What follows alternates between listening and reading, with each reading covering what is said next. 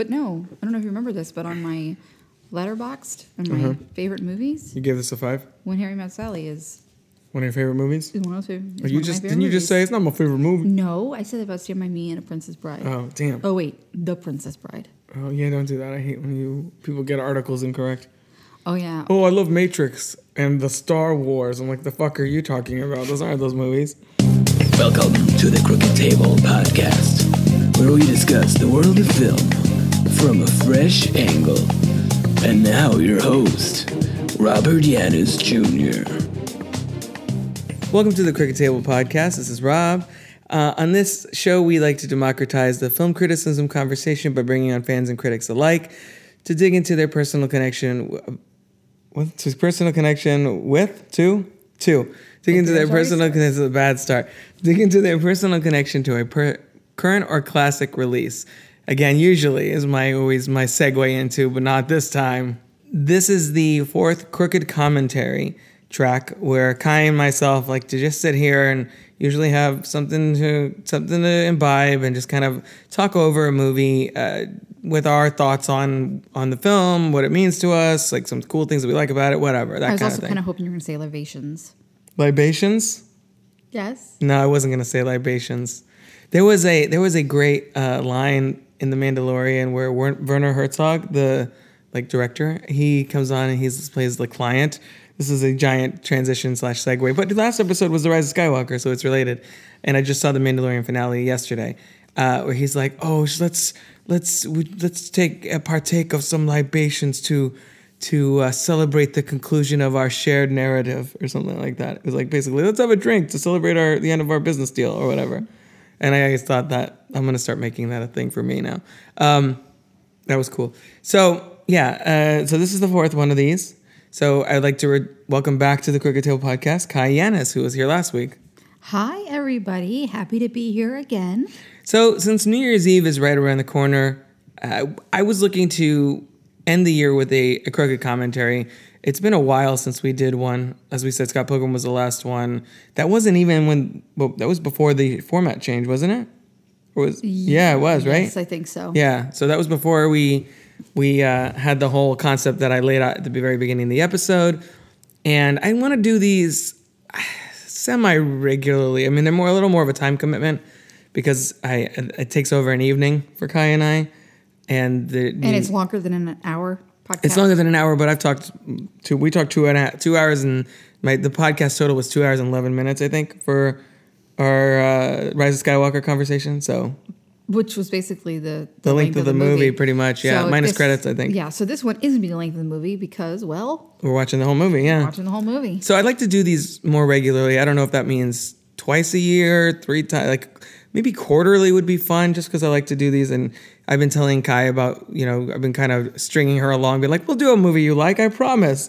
And then we're finally doing a movie she liked, like a movie that, well, you don't hate Scott Pilgrim or Nightmare Before Christmas, but they're not, they're really way more Rob movies. Uh, yeah. They're like top 25 movies for Rob. And the room is just fun to be like, this is crazy. So many Wiseau logos, I think we point out yeah, the the beginning. room is the most basic Bad commentary movie. riff track you can Right, exactly. You can do. So it was a good foray into having our own commentary. Right, but I don't, but it's, I, you don't want to make. I also don't want to make that the sole focus of the podcast. It's just Right. it's more fun if we do it every once in a while. Right. So maybe quarterly we could do that going forward in 2020, which is like a, every few months, pop on a movie we both seen and be like blah blah blah blah blah.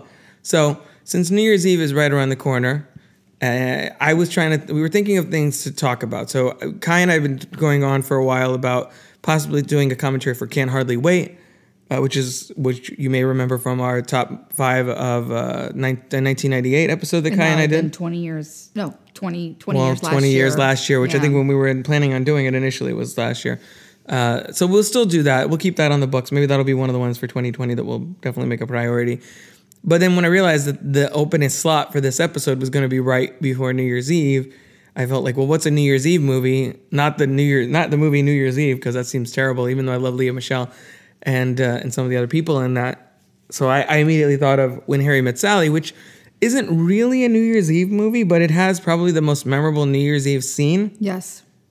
Agreed. which we don't want to get into. Because I, already knew what you were thinking. Yeah. what you were planning. As soon as I said, wait, did I tell you my my idea for when from When Harry Met Sally first, or did I tell you I was thinking about movies for New Year's Eve, and you're like When Harry Met Sally?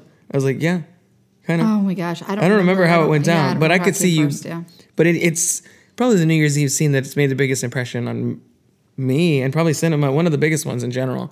Uh, definitely the last few decades. So since the movie is When Harry Met Sally, which is I would say a five star out of five for both of us. That's not what you said. Oh, I said a five and a half out Yeah. of five, just because it's a really great movie. And I said because we were looking at Rob Reiner's filmography, which we'll talk about in the course of this episode. Um, this is probably the first. This is definitely the first crooked commentary we've talked about that we both like, like absolutely love the the movie, and it's probably one of the first episodes period that we were both on the same level with the film. Even Endgame, I like more than you. Yes, I feel, I feel like at this point you may like Endgame more than most people. Oh well, yeah. Um, and also, we want to mention that uh, 2019 marks 30 years that when Harry Met Sally came out. I know. I didn't realize it was a July movie. Now I feel like we should have done this earlier, but That's okay. the It's New Year's still- Eve connection, 30 yeah, years. barely. We, we fit it in before the end of the year. Uh, so since the movie is When Harry Met Sally, that we'll be talking about, directed by Rob Reiner from 1989, uh, you know, let's go ahead and yeah, let's do that. Let's listen to a little bit of the trailer right now. Men and women can't be friends because no man can be friends with a woman that he finds attractive. He always wants to have sex with her. So you're saying that a man can be friends with a woman he finds unattractive? No, you pretty much want to nail him too. Grape? No, I don't like to eat between meals.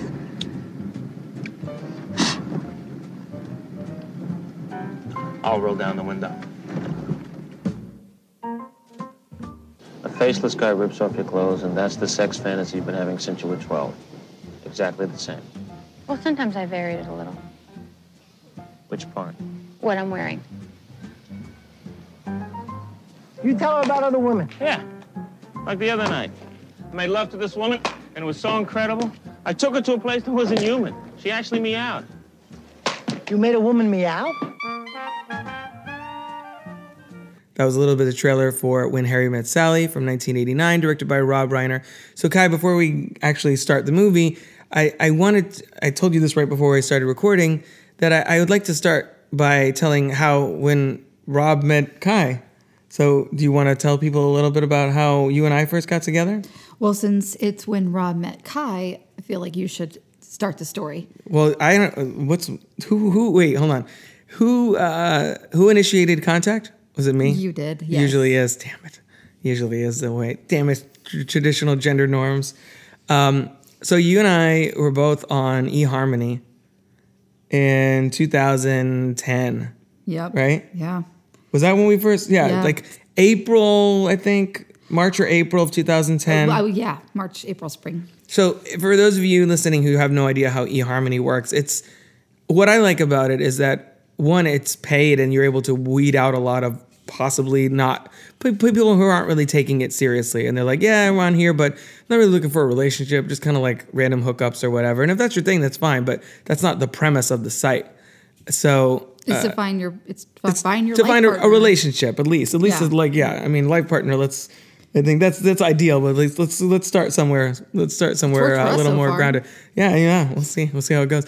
Um, by the end of this conversation.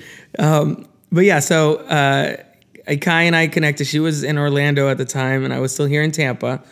And you, they guide you through multiple choice questions first, and then uh, open ended, like complete, you know, short answer questions. Well, not just that. Not just with Right? email. Well, like you're talking about how go ahead. you're talking about the like the, how to start communication, Mm-hmm. but even just to get, even just to get on eHarmony. Oh, yeah, yeah, I skipped a it's step. Really, um, they really vet you. Like they want to make sure that you know that you can wanna- find a worthwhile match. they wanna keep their success rate. Yeah, Uh, they want to keep their success rate up too. and you know, they don't want you to be like I think I was I think the first time I did it actually, I was not answering very focused. Like I just it was I was inconsistent with how I answered questions.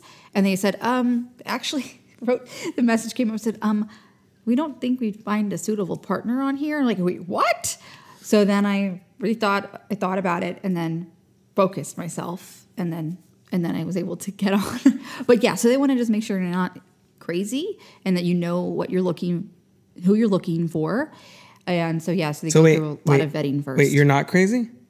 Is that what you're saying? I mean, if that's part of your charm, why you fell in love with me, well, then I, I, may, I just charmed eHarmony. I guess. I guess it, you, it- whatever, so. whatever, you, whatever happened, it worked.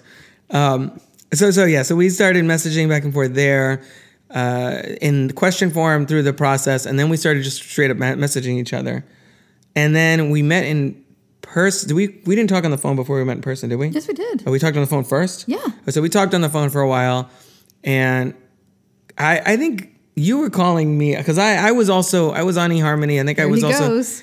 I wasn't what? Here I go with what?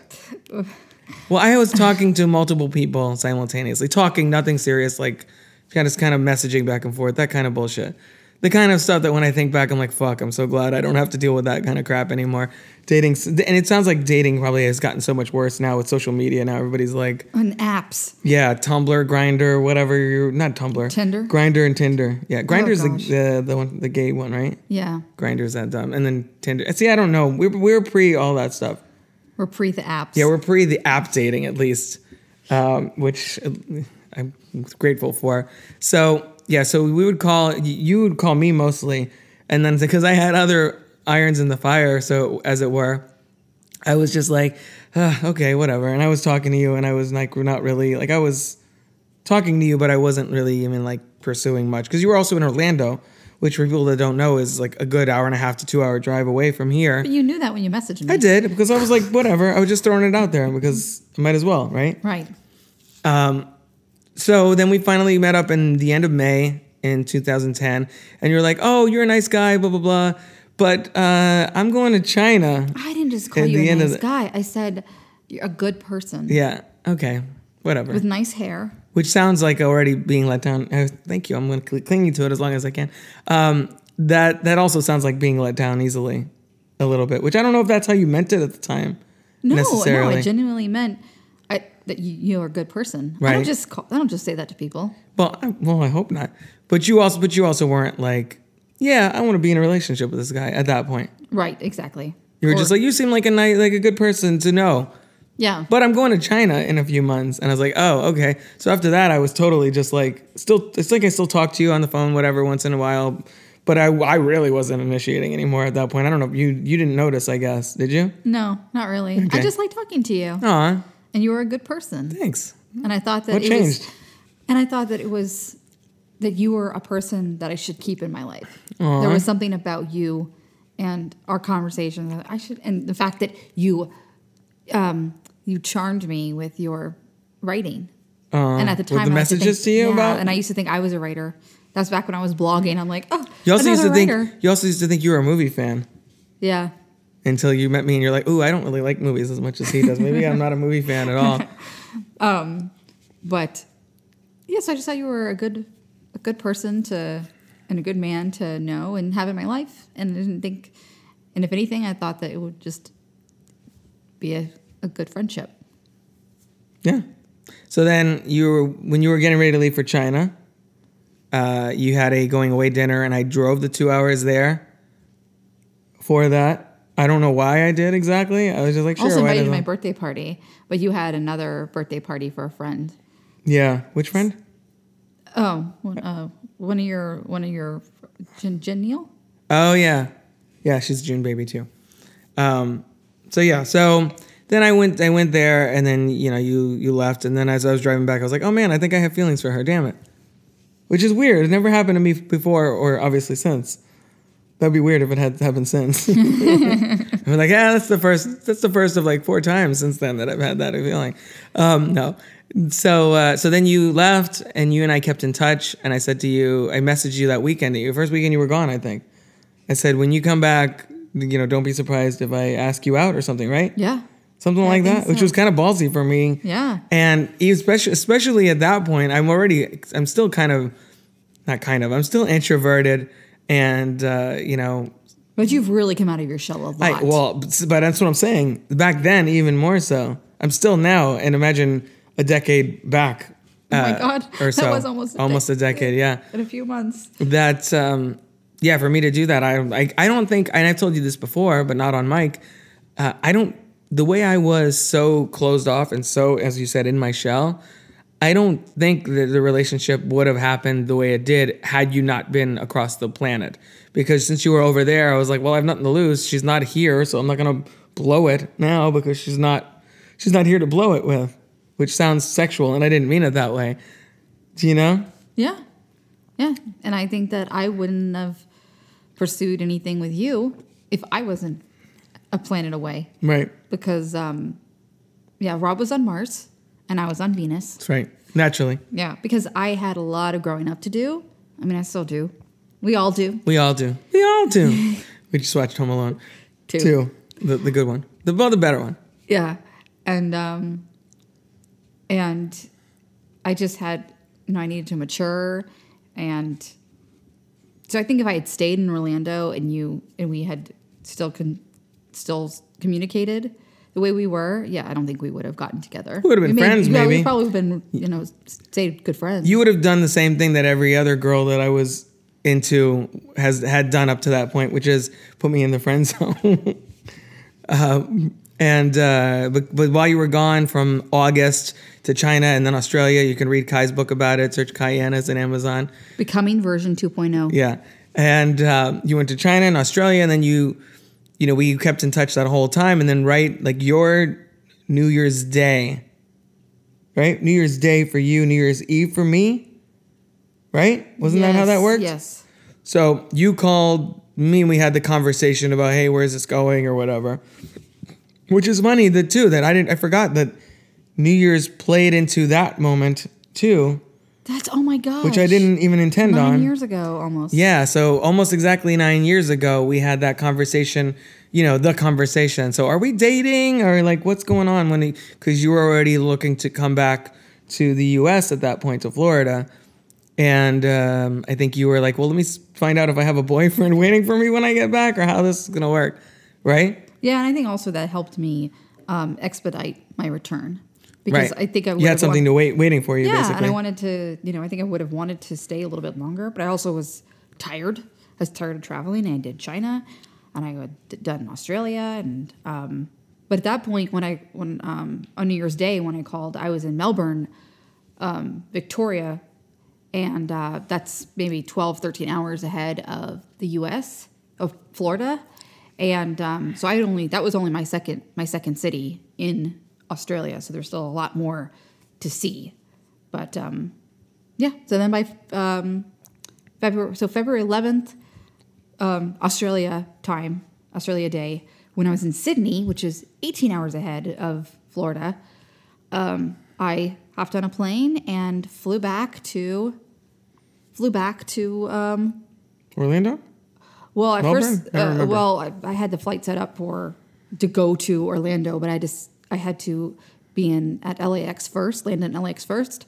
And it was a 17 hour airplane ride from Sydney to LAX so then I, I was on standby for L, uh, the LAX flight to Orlando.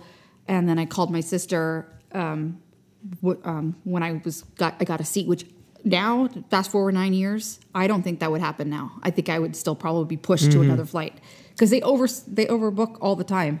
So just got lucky and I called my sister on someone a stranger's phone because I didn't have a, a working um, cell Again, phone. becoming version 2.0 Yeah. for more details on Kai's travel shenanigans, how why she went to China, why Yeah. she left China to go to Australia.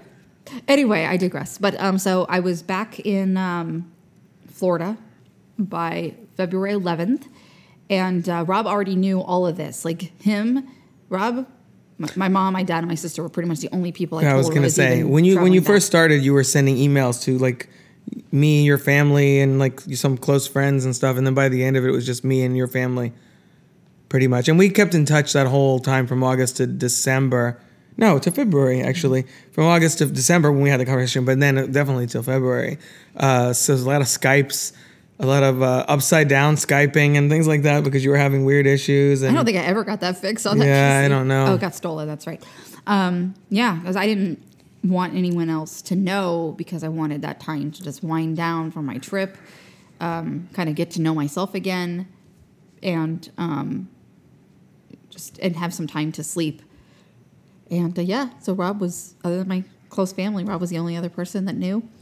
And on February 14th, Valentine's Day, um, um, Rob met up with me in Melbourne, where I was staying at my mom's house, Melbourne, Florida. Florida. Yeah, a lot of Melbournes. And um, we had our first official date. yeah, I took off work and uh, and drove to Melbourne to Viera actually, and yeah, we had our first date. And uh, you kissed me first, which I thought was cute. Oh, yeah, because you brought me flowers and a card, I and did. and a card. I did. I did the whole romantic. thing. Well, it was Valentine's Day, and it was our first date, and we've been, you know, it wasn't like a typical. That's the other thing. Like we, when we met in May of 2010, that we, I still, we still don't really consider that our first date because it was complicated. Things were happening, and it wasn't really. Like nothing really romantic happened It was our that first point. meeting. Yeah, exactly. That's uh, that's the way we always classify it. And uh, so yeah, so it was our first date, but it wasn't a typical on a first date. You're like, so what do you do? Blah blah blah. Here we were like, I know everything about you. Let's actually see if there's a chemistry here, like in person. and I think that's something I was worried about actually driving there because I knew we had talked for months and stuff, but I was like, oh crap, what if I in, in person I freeze up and then I'm like, oh shit, I have nothing. We have nothing to say and we don't click or whatever. And I was worried. About, I don't. Maybe you were too. Yeah, yeah. I think we were like, I hope this translates into I- IRL, as the kids say. Um, and and it, I guess it, yeah, it did because we are still together, and that was almost nine years ago in February. And we got engaged to go back to the New Year's Eve thing. We got engaged on New Year's Eve 2012. Yep. So we were dated for for almost two years, and then yeah, and then I and then we got married in 2014, and we had our daughter in 2016, and now here we are. Three weeks before New Year's. Yeah, exactly. But we're yeah, but so so we had the, the had the conversation right right around New Year's, and we got engaged right on New Year's, which I picked on purpose because I know you love New Year's Eve as your favorite holiday. And granted, this is not a New Year's Eve movie, but isn't it kind of also a New Year's Eve movie?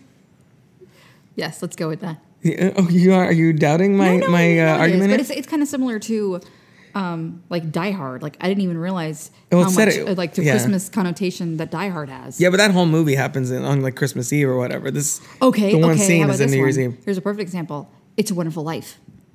That's a good point. There's one scene, or there's one part of the movie that takes place on Christmas. the last, the third act, basically. Yeah, basically. Yeah, which I didn't realize. I had only seen. That. Well, that's a that's another crooked commentary maybe for like the holidays next year or something. But I'll just cry on mic like you did about Captain America, and that's no nobody wants that. Um, I do. so, anything else? Do we want to any other preamble before we start the movie about anything else about uh, us and uh, and stuff, and then we'll talk about when Harry met Sally while it's on. No, I just think that it's um, you know, when I talked to my dad about it when we were when we were starting to get to know each other, he said that the best relationships are those that are founded in friendship. Yeah, And actually, this that's actually what this perfect movie. segue. That is good job. It's like you've been. It's like you've been podcasting for years with me. It's like I, I have. You have, yeah, I think you have. Crazy.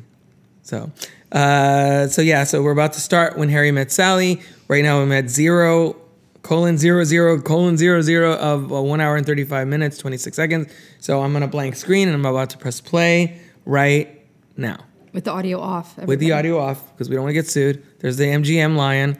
So, what is your going? You know, while this the movie kind of heats up, what is your what was your first experience watching this movie? Because I didn't see this until I think 2010, I think, or 2009, like around there.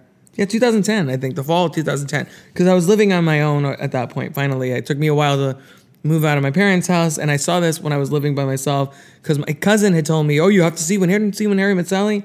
It's a great movie. You should Oh, watch Rob it." Reiner film, everybody. so I finally watched it in- in 2010 uh, and loved it, like from from the word jump. Uh, what what was your experience watching this? When did you see it for the first time?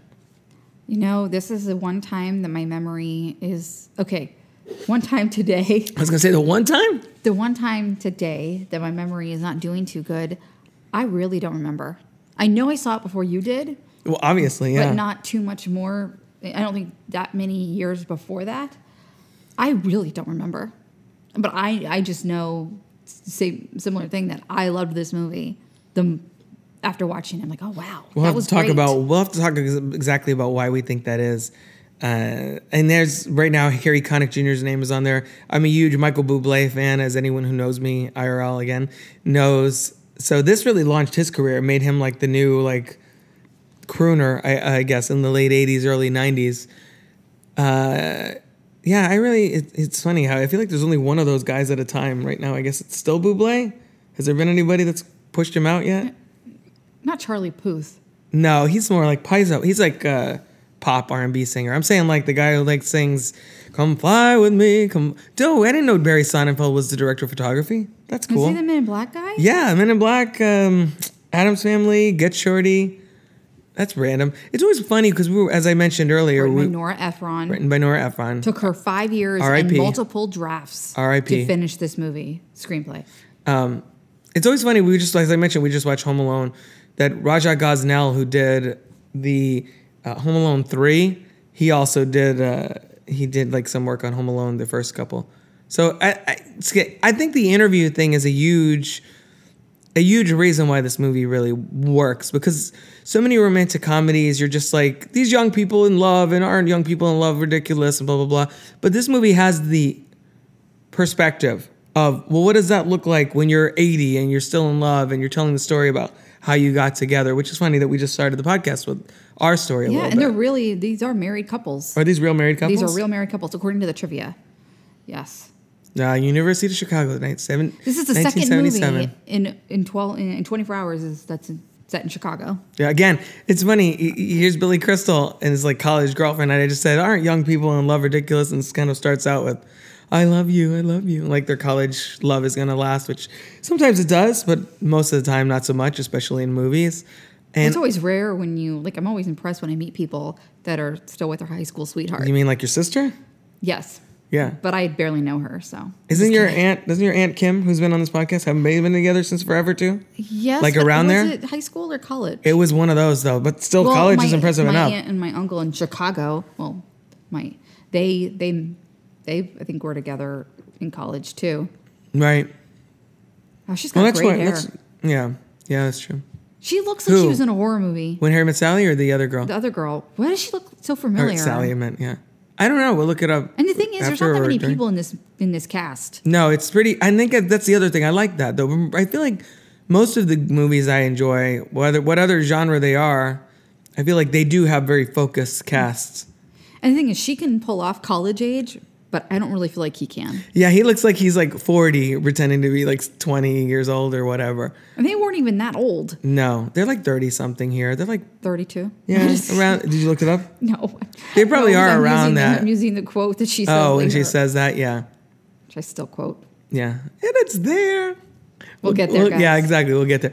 Uh, 18 hour trip. is that her box with a teddy bear in it? I feel like that's the Probably. gender stereotype. driving to? That's 18 hours, They're driving from University of Chicago to somewhere else that's 18 hours away. but not New York. No, I, I don't think that's. Is that 18 hour drive? I, I, and I like Greta. So I, I also feel like this movie kind of breaks down, as I was just saying, gender stereotypes a little bit. Like he's kind of gross and she's kind of prissy. And it's like this movie created so many of those rom com like archetypes. Well, the, what's actually interesting about those archetypes is that, Uh-huh. Based on the trivia, that they actually repeated multiple times. Billy Crystal is based off of Rob Reiner's time when he was going through a divorce. Oh, it is New York. and Yeah, oh, see? and Sally Albright is um, based off of Nora Ephron, and like Nora Ephron really was like a picky eater and was very uh, particular about things. Interesting. The So- best the best fiction comes from truth, I guess. Yeah, guess. so if he seems like he's like depressive and cynical, that's because Rob Reiner was at this point Interesting. during well before filming because they had to you know have a script and stuff. But like even even the, you know the snappy dialogue, the oh we don't like each other. I mean that, that granted that had been around before that, but it, it really this is the template for pretty much every other romantic comedy that came after this, whether it was Nora Ephron movies or Nancy Meyers movies or every other person that wants to be Nora Ephron's or Nancy Meyers basically. You even have like the, the I best believe he would do friends and all that stuff. Which part? Why would he read the last page first? Yeah, I don't That's understand that either. Um, and also, I never understood, and I don't think they ever say this. Why are the two of them going to New York together? Why did he I leave forg- his girlfriend? I forget. Because he's not going. They're not We've going seen back. We've, yeah, I forget exactly. I don't think that the con- the circumstances, and that's the other thing. I, I don't think the circumstances of what of their en- encounters are really as important as far as as much as the their interactions. And I think that's why you and I have seen this movie several times and love it, but don't remember the details of why they're driving from one place to another because it's not important really why they're driving there. No. it's the conversation and the connection or lack thereof that they have here. Where here they basically can't stand each other. And I think that she reminds me of myself. Like, I mean, I wouldn't can say someone is wrong, at least not as many times as she has, but I am, I do challenge people and I do speak up. And um, I'm not, uh, I wear my disgust on my sleeve. so she reminds me of myself, where she's just outspoken and doesn't give a, doesn't give a fuck. But she's still sweet. Yeah, she is. But she's also naive. She's because he's asking, "Tell me the story of your life." She's like, "The story of my life. I don't. Nothing's happened to me yet." Like hairspray. That's so very, so very eighties. Yeah, she's got that like really cool eighties like feathered hairstyle going Farrah on Fawcett. here. Yeah, that, exactly the Farrah Was that the Fawcett Farrah situation. Fawcett during the time? Yeah, time? well, that was a little bit earlier, but still, Th- yeah, yeah, I think so. Seventy-seven. That was like Charlie's Angels was around there, wasn't it? Gosh, Obviously, he's haven't so- had great sex. He's yet. so he's abrasive. kind of yeah, he's kind of an asshole. Well, he has. a- They think they both have a lot of. To your point earlier about about our story, I would, yeah. and the thing is, I mean, if it was me, I'd say, "Wow, that's like that's none of your business." But she's she's dead to defend herself because she's. I was gonna say she's she's naive a lot in this movie, but also they both. And you see her already in this scene. Granted, they're like the supposed to be like twenty years old. From later on in the movie, I don't think so. are you sure? I'm not sure, but I don't think Well, so. there's no- It's oh, just- there's not a di- It's probably the. It's probably the same set that they redress for a different scene. Well, later on in the movie, that's at Katz Katz's diner Oh, okay. in New York, uh, they both have a lot of growing up to. Is my point. right? Like we did. Like most And she- people then she names in their the guy? twenties. Oh God, he's so. Oh, Sheldon. He's so Give it to me. Sheldon. He's. The, I want. Why do you? oh, As someone who- Sally, who cares? As someone who grew, if you need a root canal, Sheldon's your man. Um, as as someone who grew up with Billy Crystal as like kind of the de facto Oscar host, I hadn't seen a lot of his best movies like like this one at that point. But this is this is really him at the top of his game. I think Yeah, he was nominated for a Golden Globe. he So was. is- yeah, I so could see she. that. That's pretty awesome. Um, Guys, more more reach more, more researched on this than I am well, right you, now. you asked me to. I did ask you to, but and, I didn't get a chance it's to not like I as was going to read the trivia after we watch this movie anyway. I read the I- trivia after Look, every she's got so much, so many rules. That's God, I'm so yeah. confused. Yeah, I'm particular. And that lady's like pissed that. off, so I don't blame her. That sucks. I never worked in a restaurant. This is before the but I would've more uh, alternative dietary restrictions. gluten free and all that other stuff. Yeah, Yeah, now people are like, do you have any dietary restrictions? Peop- Back in Peanut 1970, allergies. nobody cared. weren't peanut allergies weren't even a thing. no. Oh my god! And I can't believe you use the word Schlong. Wow, that is so I knew what you're gonna say. seventies. He's very nosy too. I don't know. I It's like he's goading her. he he is goading her. Maybe she's 'cause he- falling for it. because she's pretty, and so he's the kind of Well, like he's goading he's- to get more information. It's like, oh, I don't Well, he's also he's also probably thinks she's attractive because she is, and he's the kind of asshole that's like, oh, a pretty girl. I'm gonna kind of piss her off and see what what find out more about her and or see if there's any chemistry there. Because he that's the thing at the beginning of the movie, he's like, I love you to the girlfriend, and she's like, I love you back, and you could tell he's kind of like loves her, but yeah, if a better option presents himself. Presents itself, he'd probably be like, okay, this is good too. He's he loves her, but he's not in love with her. Yeah, yeah. Or he's just dad likes to posturing, or he's just posturing what love is in, in college. And she's talking about days of the week underwear. That is really weird. Yeah, she's got a lot of weird But things. no, with he's no that her ex boyfriend Sheldon was talking about. Where's Sunday? What happened to Sunday? Oh yeah, oh no! And then she's talking about seven dollars. The tip. The tip thing. is that. God, he's looking at Something her really kind of. He's bemused. See, you're very attractive. Told you. She's got really pretty eyes, She Meg does. Ryan. More- I miss Meg Ryan. I I, miss. Billy Crystal actually too. They neither of them is really in movies anymore. Um, I mean, granted, they've been you know like he's yeah he's totally coming on to her, and then she's gonna call him out on it. Yeah, she she does, and she says it later in the movie when they're like, "Oh, he totally hit on me that one time we were driving to New York." Yeah, that's right because she's she's a tough she's a tough chick. I'm going to ask you this now, but I I think because you've seen this movie before. No, you cannot say that a woman is attractive without being a comment. especially It was- now. especially the way that he was looking at her too. Well, now I mean, here's has this movie changed at all in the prism of Me Too?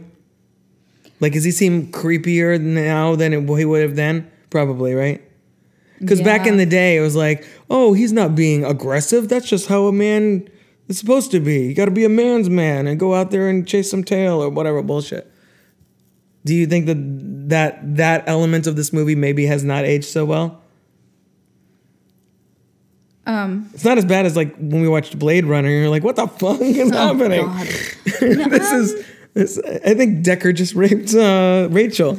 It just took a sec. Um, I think still Slightly? thirty. I mean, slightly, but like take. I mean, I was even saying about Home Alone too. Yeah. That that movie today. Oh well, that's a TSA stuff. I'm saying about? I'm saying No, about no, no, socially, like Well, social dynamics and stuff. But you think you're gonna run into that with any movie? But I think Yeah. that he's not.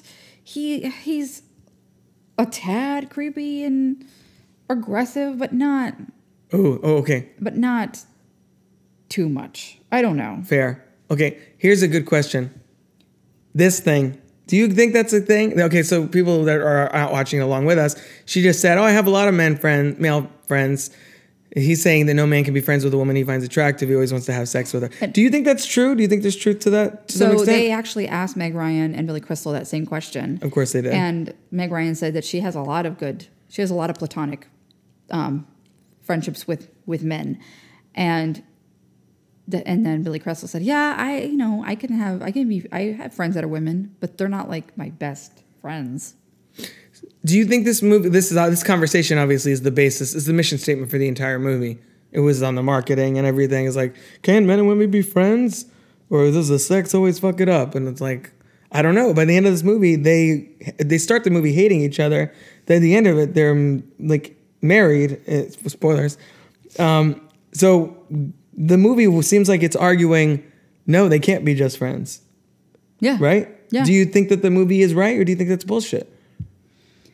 You know, It's I think it's gonna, I think it's going to depend on I think it's going to depend on the um the gender that thinks that way because I, I agree with Meg Ryan. Like I feel like I can be friends with guys and I'm friends with guys, but I feel like with men like Billy Crystal, he's like no, it can't be. And but it's interesting because this written this was written the script was written by a woman, but Rob I Reiner agree. had his own right? Yeah, yeah. his own interjections in there too, his own opinion. I think that to your point about how this movie has mostly aged pretty well, I think if it had not been written by a woman, it would have aged worse.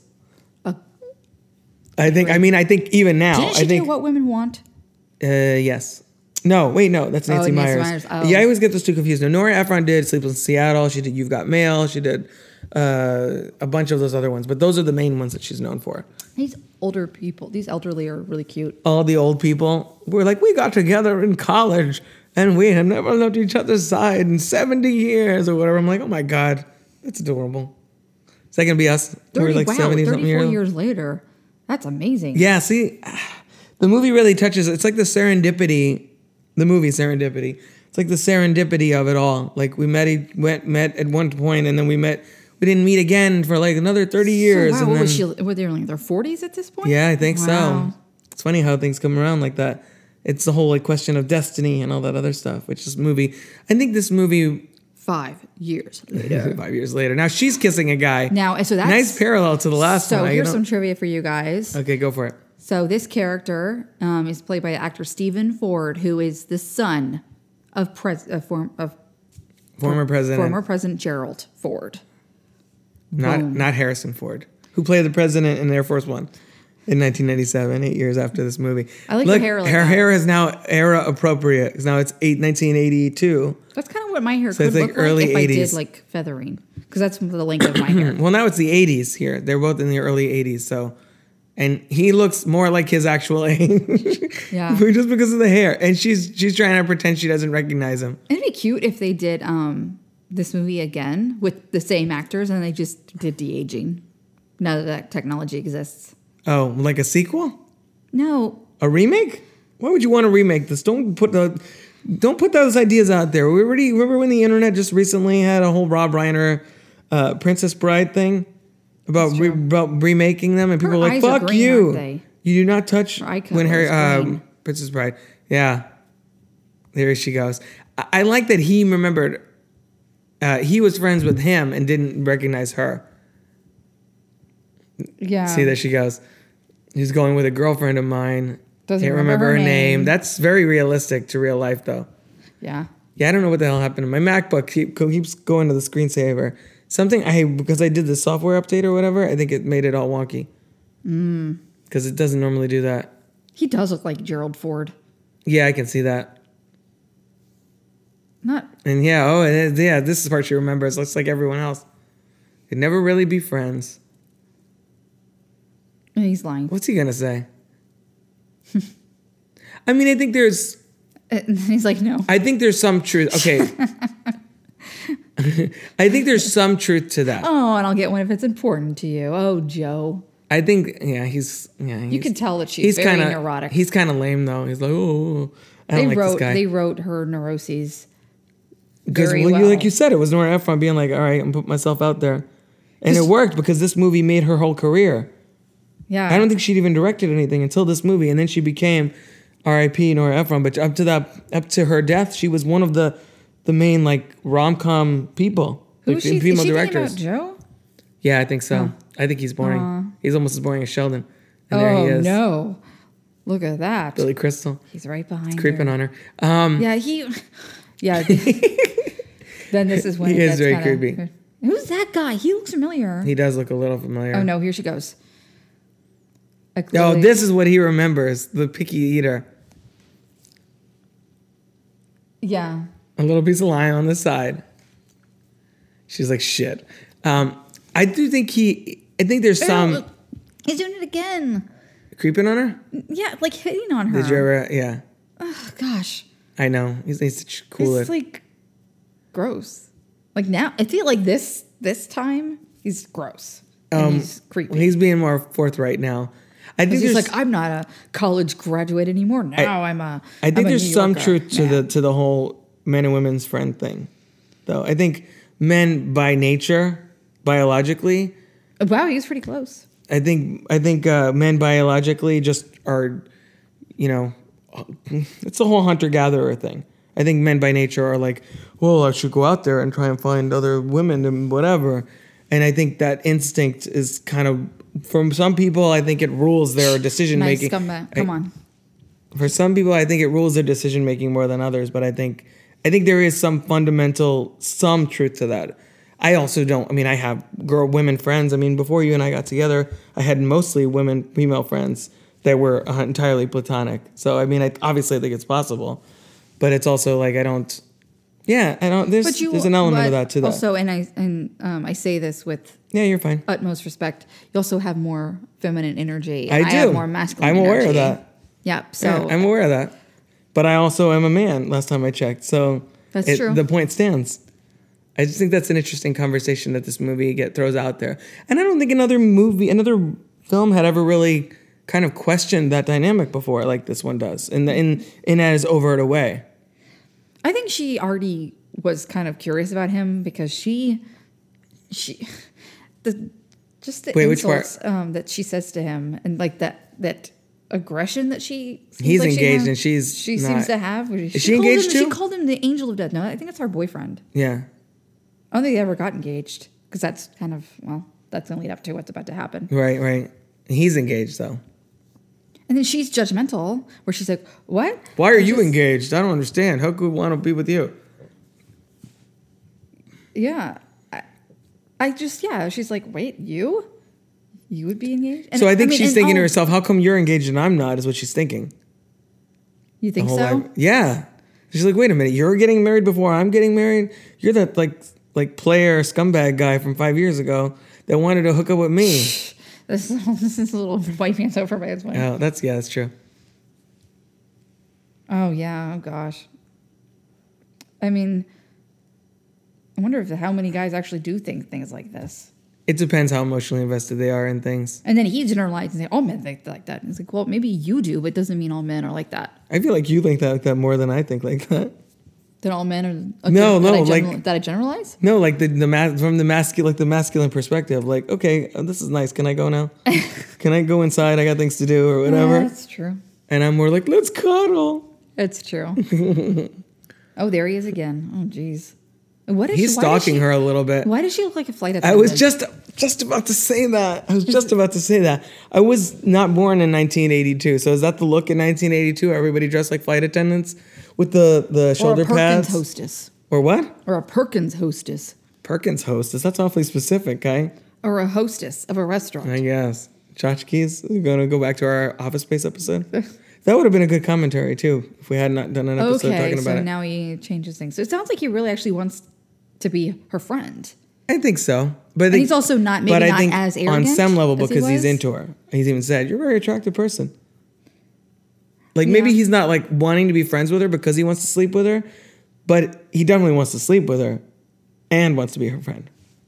Wow, They're not lot. mutually exclu- They're not mutually exclusive. I guess is my But point. But he's in a relationship. Are you done with that? No. Okay. No? I mean not. He's in a relate. Not that he wants to sleep with her here, but he's attracted to her physically. Is what I'm saying.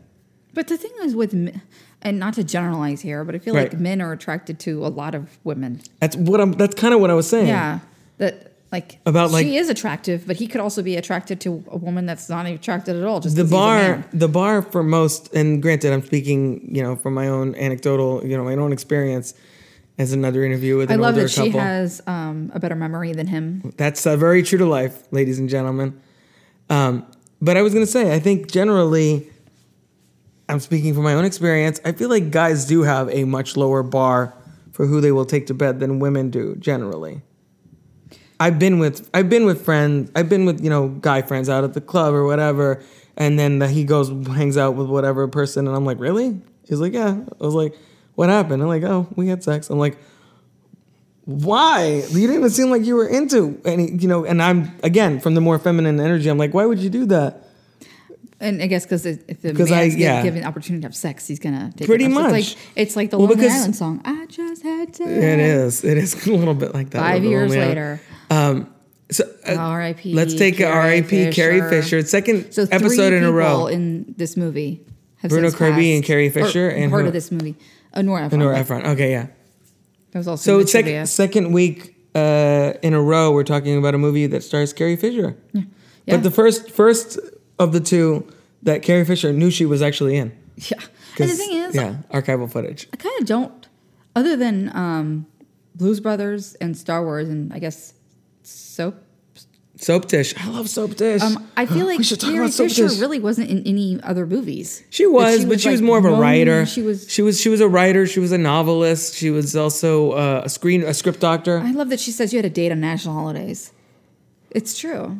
It that is Yeah. something very special about being in a yeah, we're, being we're in a like, what are we gonna do on relationship. New Year's Eve? Not, what am I gonna do on New Year's Eve? We're like, where are we gonna go on New Year's Eve as a couple?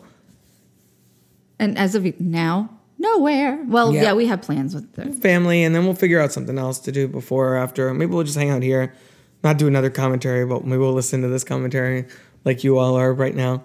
Uh, yeah, Carrie Fisher, R.I.P.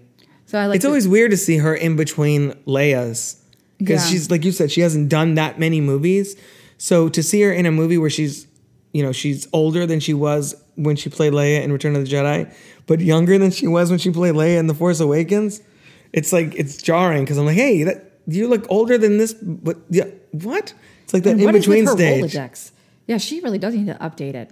And God, remember Rolodexes? My grandparents No, had those. not really. I think I had one when I Yeah, was my a kid. I don't grandparents had. Rolodexes, but we were about to. We had then started getting caller ID. Really? Yeah, what did we do with the phone numbers? Wrote them in a little book. I we we did. Like We a my- little address book? My parents had a little address book that they had like family, you know, and friends and Yeah, so I guess the in. Rolodexes were more like. the And now everybody just keeps it on their 80s phone or they. Google things. Mm-hmm. I don't even remember most people's phone numbers. At least you could say oh you Oh my were married. gosh.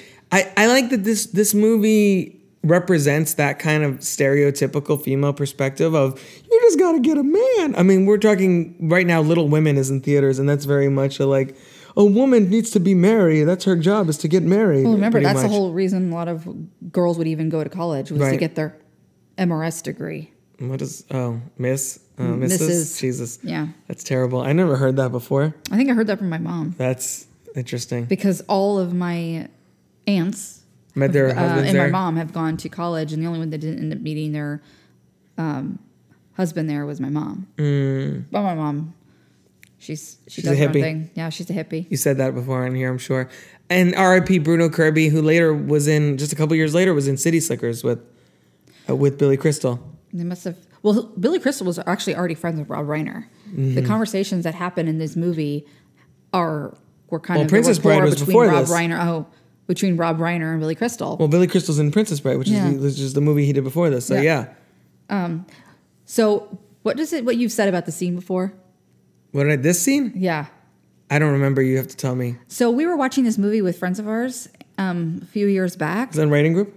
Yes, and um, and this one scene at the football stadium where I was like, he says, "Oh my gosh, this screen, this dialogue is just so tight. Oh, it's It's amazing. just such a tight script." Nora Ephron's was really good at that. I, and, I love the- I love you got mail and stuff, but this is clearly her crowning achievement. And the thing is, this um, speaking of sc- um, screenplays, this movie was um, nominated for an Oscar and a Golden Globe for best screenplay, and then best screenplay for for movie or show and aired on movie. That's what they used to, to call it.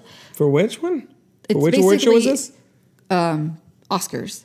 That was Oscars. Yeah, and but the thing is, it, it Written directly for the screen. Yes, yes, Yeah, yeah, yeah. And then um, it actually ended up winning BAFTAs Yeah. for best screenplay and best film. The British know writing better Yeah. than we do. I'm not surprised. Yeah. So, and maybe who knows? Maybe it was the scene they showed. Oh no, maybe not. They probably would. No, have I had a lot mean, but the options. dialogue is like that in general. I just think it really kind of hones in here. Yeah, you you saying Mr. Zero knew before you did. Dad. because it's like the back and forth. It's like I haven't told you the worst part. What could be worse than this? Blah blah blah. They're like it's like uh, you know, like I like to say with you, like you and I would like when I tease you, I like to like you to go back and forth. It's like that like verbal sparring that now my daughter is getting really good at. Me. Um, yeah, uh, it's it captures that on screen. Like when you have that really like tight chemistry with someone, and you're just like, do do do do do do do do. Like you say something, they say something, you say something, they say something. You know, and it just has this flow to it that Yeah, seems right, effortless and real. The symptom is fucking my wife. and I'm so impressed that they can hear as well as they can at a football game. Mm-hmm. yeah. Ah, bookstores. Uh, American Express. People still use those. Okay, I have a American Express card. No offense. To who? The people that have American Express? American Express. That's the very '80s glasses she I has. I feel like those have come back. These Yeah. are the sunglasses for him. well, Lisa Loeb just did a. I'm outing myself here, but just did a guest appearance on Fuller House. She has got big glasses, don't, doesn't don't she? be ashamed. It's part of her. Well, Lisa Loeb of is- uh, appeal. It is. It, it works for Lisa Loeb. I'm yeah, and. I, and she her mantra, Carrie Fisher's man, character's mantras. Which one? I, you're right. I know you're right. Oh my God, there he's being creepy again. I don't know. Maybe this is hashtag me too. My goodness. Carrie Fisher being Carrie Fisher is like that fucking guy's scary. No, I think she thinks that growth. he's interesting. Like, oh, look at I think she's more like this guy. Who's this creepy man? you know, if for You a, like him? He's married. for a city that um is has so many people, they sure do have a lot of coincidences Well, according to but each other. well, that's because we're jumping ahead. It wouldn't feel like a lot of coincidences. You've been living with them for five years, and then however many more years this jumped again. Like you know, it Five keeps years. jumping another five years. So now we're Yes, in. he's obnoxious. so this is so this is 1987. So now we're in actually when they're actually going to be friends for real. Yes, we're in the present time. But that's the whole point is that it feels to us like, geez, these people keep running into each other. I'm like, yeah, years apart though. Like to them, it's years. For us, it's not because we're just seeing their story. But they had entire lives. He had a whole marriage that happened and that dis- That's dissolved in the in the inner. We've been married there. five years. Yeah, yeah. Oh my gosh, that's a good. That's a good point. This is very ser- again serendipitous that we're watching this New Year's Eve movie right before New Year's Eve on the 30th anniversary. The characters uh, you know they're five year time jumps. We got on our fifth anniversary this year. That's funny. And I think we actually watched this movie maybe only like a year or so after we got married. Yeah, we did. We didn't watch it. Did we watch it before together? Before that or no? Oh, we did, yeah. Okay, yeah, we've Yeah, seen this we together. to- when we first got together. yeah, we've seen this together like probably two or three times. I think, right? Yeah. It's a great movie. It's one of those like Office Space that in Clueless that you you're often like, let's watch that. Oh, we got to do Down with Love. Oh, and this is a great this is a great scene too. Like I think about this scene, like the what she's talking about. Which part? because the disconnection, the marriage. Like that, you know, we you know, Sit sit around around with our girlfriend girlfriend and kids, kids. and we say we actually could go to France and we on a moment's notice, and um, yeah. Oh, then she never went though. yeah, and They were both exhausted all the. That sounds like us right now. Was exhausted all the Yeah. time. I wonder how old our kids are too. oh, we have a we have a so three year old. We're so lucky we can just go, um, go. Sex and Kitchen don't worry about the kids walking in. We can, um, we can fly to Rome on a moment's notice. Yeah, this is a good scene. yeah, and then Perspective. I said that earlier. This movie's all about Oh, perspective and- okay, because she's a little girl, because they promised to take her to the circus. Yeah, which they don't do those anymore, really. circus. Well, not with the They're animals. holograms, right? No, they have Cirque du Soleil. It's all Um, performance art. Yeah. She said, "I spy a family." Yeah, I remember this. We she hasn't even said "I spy a family" yet, but I remember it. And she had just turned. I Spy a so I guess she's basically thirty. So Who do you think gives a better performance in this movie? I think Meg Ryan does actually. I do too. I think they're both really great in this, but I think Meg Ryan's character has a lot more depth, and you kind of understand her perspective more. yeah, and we would never fly. off and she's more endearing, and he's also more of a creep. I think he's funnier, but I think she's more relatable as a character. At least, Yeah. well, I just said you just we just outed me as having more feminine energy earlier in this episode, so of course I'm going to relate Yeah, to the says, woman more. This is what I want, and well, I don't. Yeah, and that's like a that is guess very it's over and realistic for Yeah, relationships that you can be together and And and, also- I actually have a friend that gave me really good advice and when I was like dating and stuff and she said to me that um because she was with her she's been with her significant other now for a long time almost 20 years and she's our age and she was saying that you know they both wanted the same thing. And like it's important to establish early on the speed of the relationship and i never forgot that. And i think that's the other thing that kind of happened with us is that we both wanted the same thing and it did move quickly i mean four months in we're talking about what our child our daughter's name was going to be what we wanted our daughter's name to be and it's what we named our daughter. It did. which is weird. but we never really decided on boy names so Mm, I think figure the universe and all that stuff, right? yeah the universe kind of made it made it happen but It- so it's this also- was was the whole only movie for this joe versus volcano or like that we would have Um, I don't know. We could look look that up real fast if you need to. I think that I, I wanted to point out. I like that her her recounting of her breakup is so like casual and kind of prosaic, very boring. Just like, yeah, I want this. I don't, and then I, well, I guess it's over, and he leaves. Like, cause that's like you said, that is realistic. That's how breakups are.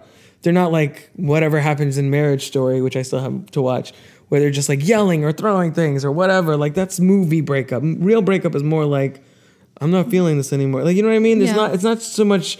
There's, it's not Telemundo. They're not throwing vases against doors and shit. well Most let's the time. not generalize You know what? Yeah, I know. That's why I said Telemundo was the, that was the joke.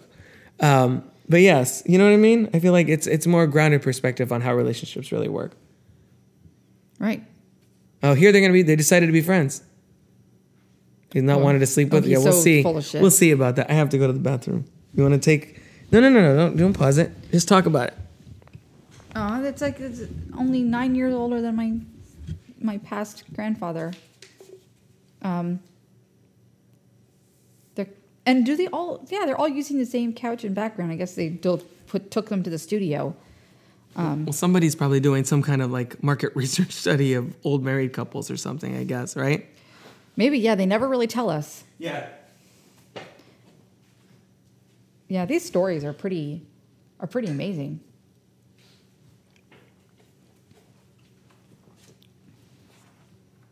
In Chicago. So yeah, so I wonder if this is taking place this market research study is taking place, in Chicago or in New York. And they just happened to come over from Chicago. Up in the duck, that bird. I haven't seen one of those in a long time.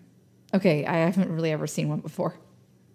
Um, in Casablanca, I haven't actually ever seen Casablanca. So when we talk about the the romantic movies of all time, you know, I've never seen it. It's also hard to find it. I don't even know where I would go for that. I guess the library, but they don't have it on Amazon Prime. It's obviously not on Netflix. So, and it's a lot harder to find these movies, older movies nowadays. It just just so happens that Rob had already owned already owned When Harry Met Sally, so that was easy to get. And I like that these. I like the conversations that they have. Like these are really the conversations that you would have with your friends, and like she has she has her friend Marie, but it kind of seems like in a way maybe they're not talking as much, and she's spending more of her time now talking with him. So, um, so it's like, the, so they get to be um, not in relationships together and be sad and cynical together, and and I think this is really when the the love affair between the two of them begins is when they really start to get to know each other as friends as seeing the worst of themselves the best of themselves. Oh and these like scene these scene by scene these are really cool. Ingrid bergman which is a callback to earlier in the movie when she was talking about ingrid bergman i forgot i forgot what she said um, about that, about Ingrid Bergman. Dude, hand it to me. um, I, did I miss anything? What were you talking about? Oh, we're just talking about like them becoming friends is really when they started their love affair. Ten years after they first met and they Yeah. hate each other, and yeah, Because they're going to see the worst of each other. right the split screen. Well, because Because they're going, they are experiencing heartbreak mourning at the same time, and then yeah, yeah, relating over that. Uh, I heard you mention Chicago. W- What were you talking about Chicago? An elderly couple um, met again in the Chicago hospital, and I was like, oh, okay, so they're back in Chicago. I wonder, but this is really takes place in New York. And I also like that they pretty much filmed on location as much as they could. This there was- movie? yeah, there's some scenes that they you know filmed in a set, but um, for the most part they filmed it in New York. I mean, take the scene coming up later, um, Katz's Deli, that's in New York. Walking around the streets, that's New York. We still haven't been to Chicago. I've still never been to Chicago. And I've only been once. We still need to go. half. We need to go still. And I happen to have family up there, so Yeah, but we we yeah, don't want to go well, in winter time. Yeah, well, yeah. Went to Toronto and like not even really winter time, and you were still like it's cold. I'm like not really. And then the people around there were we were hearing them talk about, oh, thank God it's warmed up, and we're like we're from Florida. This is cold. And see, okay, so the other interesting contrast Yeah. between She a sleeps with the light on. breakup. No, Well, she both have the doesn't. Oh, yeah, is she that look it. at like how melancholy and morose he is with what's going on with his heartbreak. That's how guys are. Mm, yeah. And she's like, la la la, it's okay. Yeah, and that's the thing is like women, and I think we even talked about this after this movie the first time we saw it together. Is that women do Again, bounce back a lot. We're speaking in generalizations, obviously. Your Yeah. your your mileage It may is, vary, it is. but still, yeah. But is it also because women birth children and have to recover? Well, it's also like I think it's. I from think that? we've talked. I think we've, like, we talked about this in, in general, either on the podcast or For off. Rosaline? But I think uh, in general, I think you'll find a lot of times men, especially white men in general, I feel like are This is beautiful, Super. the that's the cover of the DVD. Also, are uh, very sensitive, and I think that's because they have never really been challenged in a lot of ways. Like women, you know, black people, LGBT people, any kind of minority, Asian, whatever. I think they are they are constantly met with adversity. But white guys, especially straight white guys, are just like the world is kind of already catered to them. So then when they run into any kind of challenges, they're like, "Wait, what the hell? Why isn't this working out for me?" You're not. Mm-hmm. You, No, I'm listening. I'm also watching. She's just very Annie Hall like too, which is probably reminiscent. Yeah, no, that, yeah, that could be the case too, or maybe it's just also so women have to compensate for the discrimination that they might be met with. men are not really. Mm, it's less mm, like this nowadays, but men are have been told to like not feel. To Well, that's the whole macho bullshit yeah, too, So yeah. when and this was So they're improv, by the way, it. The pecan pecan- pie? and uh, Meg Ryan was trying not to laugh. to partake of your And like pie. she was looking at Rob Reiner during that scene and be like, "What am I?" That's And he's like, "Go do it." to partake of your pecan Yeah. pie. This feels like a Billy Crystal Yeah. improv. Yeah, it does. Yeah, I, I actually I think like of that whenever I hear pecan can pie. I think of this. the Whenever. I see pecan pie, I think of pecan pie. Yeah. You like to Oh, go to the he's movie asking her out pecan pie? as a friend. That's sweet. Yeah, this is. Oh, and then she's like, I have a date. I love to, Harry, but I can't. Yeah. Um. Yeah. And actually, this reminds me of what we talked about Christmas time in Australia. What she's about to say. Spending Um, so much time together. Okay, wait. So one thing that um, I'll try to make it fast so we can all keep enjoying the movie. But on Christmas, I had um, Christmas time in Australia. Um, I I was I was talking to a guy like like barely barely very briefly, and we had um, and we kissed, and I called Rob when I told him about it, and I said I didn't really want to tell you because I kind of feel like we're becoming more than friends. Oh yeah, yeah. I remember that. Obviously. I'm like, because we're friends, but I kind of feel like we're not friends. And that was like a big deal to you because you told your, really you went and told your mom, like, what does this mean? God, I love how big their apartments are in New York. Look at that carpet. Yeah, I don't even know if you could carpet. find carpet that big now. Even our carpets Area aren't big. carpet. No, this. Well, I mean, I'm sure you can find carpet like that. It's not that much bigger than this one. You know her her um fashion got- is not that bad. He's got like a Chris Evans Knives Out sweater going on here a little. Not as nice, but still a little bit. Reminded me Yeah, of that. they probably wear a lot of those up in colder states of more like turtlenecks. Yeah, her '80s fashion in here should come back. Mm-hmm. Can we make the? I don't remember the character's last name. Can we make the Sally Albright? look? Uh, yeah, yeah, it's good You do job. the Sally. You're gonna also talk about Nightmare for Christmas, so watch out. Yeah, no. Well, that's a different kind of Sally. So wait a minute. Mm. Did she talk about her date? I Oh God! And he's like they're both Big it. Ten schools. You're project. Yeah, he's he's got high standards now. All of a sudden, is that no. what's He happening? he's starting to get PTSD. Like he's experiencing her um his ex wife everywhere now. Like she, yeah, she, that's why I said she go to Northwestern. Oh, Like, see, oh no. she's like, oh, maybe you should just. No, I went to bed with her. See, this is exactly what I was talking about. He's, she's like, well, why? You didn't even like her. He's like, no, no, I had sex with her. I'm like, huh? I'm with you, Sally. I don't And understand. a lot of women, not to generalize again, but a That's lot fine. of women. This is a whole movie you know, about- may have thought this that movie's he about wanted that. to pursue a relationship with her if he slept with her.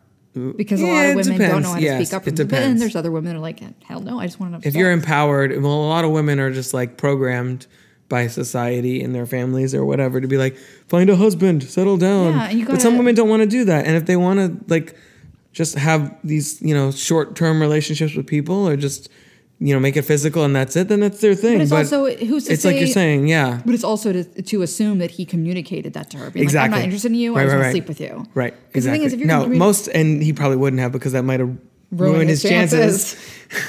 Jinx. Uh, but yes, exactly. And he's talking to his, tell her about other women. This is, this is kind of an interesting dynamic. Like, I don't think before in movies you'd ever seen this kind of dynamic on screen where a man and a woman were like, yeah, I went on a date with this woman and blah, blah, blah. And he, she'd be like, I have a date. Oh, and they're like platonic about it. I mean, obviously not throughout the whole movie, but you know, that's a dynamic that I don't think had ever really become maybe mainstream until probably around this time in the 80s. Oh, here we go. And oh yeah, the most famous scene in the movie. yeah, and um, Rob Reiner's mom. yeah, How what she's having? I think this was apparently Billy Crystal's idea. Of course it was. But yeah, this is Katz's Deli. And uh is that Estelle Getty? No, No? no, it's not. But it, Rob Reiner's mom is the one who's like, I'll have what she's having. That's Yeah, very see- famous. Exactly. What is it? Yeah. I don't know. You don't even have a fireplace. Da, da, da. Why is she pissed with him now? Yeah. Oh, because he's just having sex with women and they're not. Yeah. Is it the sex thing? yeah, I think so. Oh, but it's also I think she might be starting I think they like, have an okay time. Oh, Oh, God. God, Oh. here you go. Oh boy. She does this really good. And this actually talked about they touched on this on Seinfeld too. I think Yeah. the same around Fake, the same fake, time. fake, fake, fake, fake. 'Cause that show no, was that was a few. That was ni- uh, ninety, I think. It started. Well- so that was like a couple seasons in, I think. Yeah, right? but they yeah, they yeah, a couple years totally later. Well, they totally stole it from this then. Oh, Haven't faked it with me. Male my God. God, it's great. Like, no shit. It's just kind of out of character, though. That's what actually what Siskel and Ebert even said about. Well, Siskel said about this forgot, movie is that it's just so out of character for uptight, neurotic Sally Albright, and I agree with that. Well, she's she's putting a great scene. but she's also trying to be a uh, women's rights person in this scene. she is very feminist. You know what I mean? She's trying to be like you're an affront to all women. So she should she if she has to do something outlandish to prove her point, and she gets like a little hot for a second, she's like, Ooh. And I've seen this movie a million times, and I know that she's faking, but it's still kind of hot that she she's faking it. Is that weird? no, because that's what they do in It's porn. yeah, exactly. they probably all Not that I know, not that I know, but I'm just saying. oh yeah, Don't generalize. Not all men watch that. I do, but not all men watch that. Oh, and he has to tell her. He's got to tell her to like. I think we get the point. Yeah, God, that's so fun. She wears. They have great like it's great understated makeup in this movie. Like you Mm. could tell she's wearing a little bit of um eyeshadow, but it's it's it's like subtle. Oh God, I couldn't. It This- make me it- think of that scene in The Matrix Reloaded too, where he sends the Merovingian sends that girl the the piece of cake that's in uh, another hint to that episode coming up in January. Uh, the piece of cake that's coated to basically give her an orgasm. You remember that? Oh yeah. It's a weird fucking scene in that otherwise interesting movie. I, yes, I, yes. I wouldn't. The- I would not have the balls to do that. Oh, No, no, no, she, no, no. That, see, that person you thought was Estelle Getty, I think, is Rob Reiner's mom, No. and she's like, No. goes right back to eating her Rob Reiner's whatever mom she's eating. is the one that's Estelle Estelle Getty or See? Estelle, uh, Ah, what she's having. no the a woman Classic. sitting with her. Oh, across Oh the my way. god! This is this is a Christmas movie. Sleigh bells ring, are you listening? Well, this is not the New Year's Eve where they're gonna. Is it already? No, no, no, no. There's have maybe another time jump, more right? Years to go. Yeah, there's a little bit more of a time jump or something. Yeah, I think they're friends for maybe. And then it they ends. even say it at the end. Of the it ends too. in 1989, where the movie was set, like when the movie came out, right? Yeah, Here to stay is a new bird. is that Lincoln? That's supposed to be Lincoln. Christmas Lincoln. God, I really wonder if they have if New York even gets this much snow anymore. I don't people think so. sled- and especially warming. not Christmas morning. Christmas. Wait, no, global warming's a myth, right? That's what I heard on the news.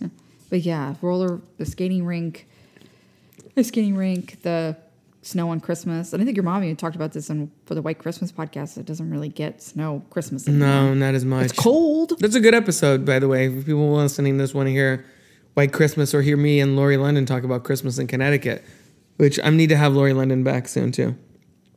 Yeah. I have her. She's on my list for 2020 to get to get God, back it to. looks cold as shit. Well, it's also is it really cold this day or did they shoot this in like October and have to wind machines and stuff? I could write a book, great song. If they asked me, I could write a book. Look at how 80s her hair Not is. the way you do, whisper and look. It's a great song. You Um, like him without the beard too? No, I liked the beard. You like Billy Crystal with the beard? yeah, kind of. Yeah, she's like this is like a Madonna style thing now. She's Yeah. like, or like Cyndi Lauper. Like, is it? Is Why that? does she keep following all these trends? She's I, very don't know. trendy. I ha- well, so you know what year they're in and, And all she's that a other mercy stuff. of so wait, so wait, fashion. I'm I'm I'm still have feminine energy, but I'm still a man. So is that crimped her hair? No. The way it's kind of what is that? That's more, if anything, it's probably more permed. But what it doesn't look anything like. It doesn't really look permed either. What is crimped? like- I've heard this it looks word. more moosed. What is crimped? I've heard this in relation to hair, like, but I don't know what it um, means. Well, like you've ever had crimped fries, The crinkle fries, crinkle fries, kind of like that. Little weight, like wavies. Like- that looks kind of wavy. no. What was the other thing? There was another thing that I didn't. There was like other fashion terminology that I didn't realize until I had a woman in my life. Oh, New Year's Eve right here. Not the right one though. Not the No, one that we're looking for. So maybe this is a New Year's Eve movie. There's multiple New Year's Eves in it. I kind of forgot that this so was maybe set New that's Year's the kind Eve of too. the whole point is that they're trying to do like these. Well, New Year's Eve is a new beginning. That looks like fake snow. yeah, that dad that definitely does look like first Uh, Oh, New- and then he's gonna like, I don't understand. Oh, and they have no one to kiss. They're like, we're not together with anybody. Should we kiss? I don't know. That would ruin the relationship. We definitely shouldn't have sex at some point in this movie. Another great um, scene with New Year's in it, New Year's Eve, um, is c- That was cutting lame. edge. You guys love each other. Stop The- being weird. cutting edge Fade there. out. Oh, another old couple. Head counselor at the boys' camp, and I was the head counselor at the girls' camp. Ever Romeo and Juliet camp? story. I did not really. I went to like I went like a, to a day church camp, youth like, group once. kind of deal for like a weekend. That's about it. I told you about that. Mm-hmm. He looks totally disinterested. This Yeah, guy. he does. He's like, I don't want to be here. I'm here. I'm this guy. Wow. What do Yeah. you know about a good You have to flick it. Send flowers to yourself. In cold places, they have great coats. Oh God. We barely Carrie Fisher. She's. R.I.P. Carrie Fisher. She seems so great. Maybe that's why she doesn't really want to talk to her friend anymore because it's all about this married guy. Yeah, she's a bad influence, Carrie Fisher, in this movie. She's got her own problems. It's sad. Well, I mean, it works out. Spoilers. It works out for Carrie Fisher's character too. Yeah. Yeah, I like she's that. supposed to go on a date. Aren't they going on a date right now? Who? Carrie Fisher and who? Oh, and Harry's one of my best friends. You're one of my best friends. That's nice. Oh, oh yeah, she's trying to hit to, to matchmake them, Yeah. which is which is a, so these don't two get it. have. So she's with the married guy, but is the married guy okay with her dating other people? I don't. I think she's trying to make it. I think she's sleeping with the married guy, but it's not like a relationship, and she's trying to make that jump. I think. Yeah, Right. Yeah, he's never gonna leave her. Yeah. See. Yeah. Uh. Aw. It's just a dinner and everything. I like this whole situation. These two have writer. these two have the mother of all how we met stories because it's like insane. Like, She you know, she's it makes me think of it makes me think of um, oh she has a good personality. That whole thing is that where this is this movie where that came from? Yeah, I think so. When someone not that th- that's a thing that this Yeah. movie created. I think so. If you ask me what does she look like, and I said she has a good personality, that means she's not attractive. You can, yeah, you or can be when both. you say, "Oh, she's nice," like, what the hell does that mean? that means be attractive with a good personality or not attractive with a good personality? She's attractive. Yeah, she is attractive, oh god. but not beautiful, right? The men in this, he's confusing. and she's like, "You're boring." Yeah, I've been on dates like that. But no, this is quite Pre-Kai. a, it is quite a um an, a meeting that they that the two of them ended up having, Carrie Fisher and Bruno Car- Kirby, because like how clandestine is that? Yeah. Serendipitous. Stop stealing my word. That's my episode word. Excuse me, you did not create. The No, I know, but but I've said it a couple times. I I referenced that movie Serendipity, which I don't love the movie, but I like the idea in the movie. Eh, yeah, but they have the best how you met how we met story in this movie. he's the reason I- Harry and Sally. Yeah. Yeah, 'Cause because there's, he's like, like, literal- that's why I became a writer. Jeez, how many Such an asshole. How many people have how we met stories that involve multiple time jumps like this? Not many. That's what I'm saying. Well, I'm from New Jersey too. Who gives a shit? Like. Do They're like, that great. they- you That's think great. That they could have had Wonderful. Good They conversation. shouldn't give it. No. You think they didn't have any? No, I don't think there's. It's not there. They could be friends, but they're not even attracted to each other at all. They're just, like- just like oh, okay, Do, do, do, do, do, do, do. Grilled radicchio. also, that she sounds also, good. Marie was also kind of like, why am I even doing this? So she Well, was they're- already. do, you- do you like- see what I'm saying? Do you see how he's like, oh, oh, this guy, uh, she does this, blah blah blah blah. Like they're tr- they're both trying too hard to pair. Like it, it, that's, and I think that's the what that's what I wrote that. I think that's what Rob Reiner is. Yeah, I know. That's what Rob Reiner is going for for in this scene is that everybody's trying too hard to pair people off with the wrong couple, and us, the audience members, are watching it, being it, feeling how uncomfortable it is and how mismatched these four people are. You know what I'm saying? Yeah. and how well these two should be together and these two should be together. Are we the only people? And makes you know, it's like us, the audience, are, are taking crazy pills. Are like we the only ones that see that this is the case? Clearly not, because it's already starting to happen with Bruno Kirby and Carrie Fisher. But but yeah, but the thing is, I think it works out too because um, Sally did want to set her friend up with somebody. I mean, she does, yeah, but not the way she meant guy. to. Yeah, But but this, but then Sally would have been passive aggressive slash resentful if if her friend hooked up with Harry because on deep down she doesn't even aware aware of she's into Harry. But it's uh-huh. like it's a whole thing. Do you think you could go out with him? Oh yeah, she's checking. He's like, you don't want to hook up with him, right? She- That's nice. I like that they have this moment where they each check with the other with the friend to be like, hey, I don't feel it with this person, but I like this other person. You're not into them, are you? Okay, cool. Like that's nice. It's always like, you know, say whatever you will about totally don't. Yeah. say whatever you will about the, the you know the uh, gender stereotyping in this movie about the man being slobs and it's like kind of man whores or whatever you want to call it, and the women being like, I need to get a man to get married like and all that stuff. looking out for But- each other. But Everyone's looking that's out what for I'm each saying. other. That's what I'm saying. There is Yeah. like it's woman supporting woman. It's friend man supporting. Man. It's like friend and man good- supporting woman. good healthy friendships. Yeah. You He's know? like she's vulnerable and she's like he's sensitive and Yeah, see, these two Yeah, want to get to know all. each other. Yeah, well, no. I'd like to think they're going to have a little more conversation before they just go to the place and have sex, but we skipped over a lot of the evening, so maybe they're just going to skip right to that. I found a nice girl for you. Oh She lives in the next village. Oh, this is like an arranged marriage type deal. and you know and then I've Which those can work news- damn yeah, times, too. that they that like with relationships in the United States that mm, are not arranged you have to like love you know you love them but with arranged marriages a lot of times you just learn to love them Yeah. and um, Honestly, I feel like a lot of marriages that are not arranged marriages kind of you have to learn to love them too. Because we loved each other when we first got together, and we loved each other when we got married. And yeah, we have our ups and downs, but I think for the most part, we love each other more now than we did when we first got together. and also love each other differently Yeah, the- well, yeah. Yes, for sure. Yeah, for sure.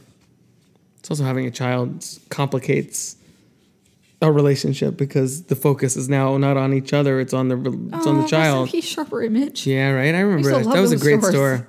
they were fun But you know what I mean? Like once you have a child, your focus is more on the child, and you have to consciously make an effort to make the relationship a priority, yeah which is tricky. And we're speaking from experience. It's tricky sometimes.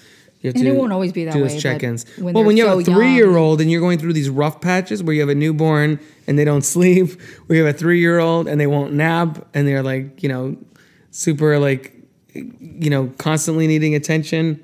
Your dad was here recently and she's like, oh, she's an attention gathering device. I'm like, yeah, yeah, basically, a hundred percent. She's like, mommy, daddy, hold me. And we're like, what are you gonna do? Not hold your child? I mean, it's like, if you want to get things done, yeah, I guess so, but it's also hard to do that. This is Oklahoma.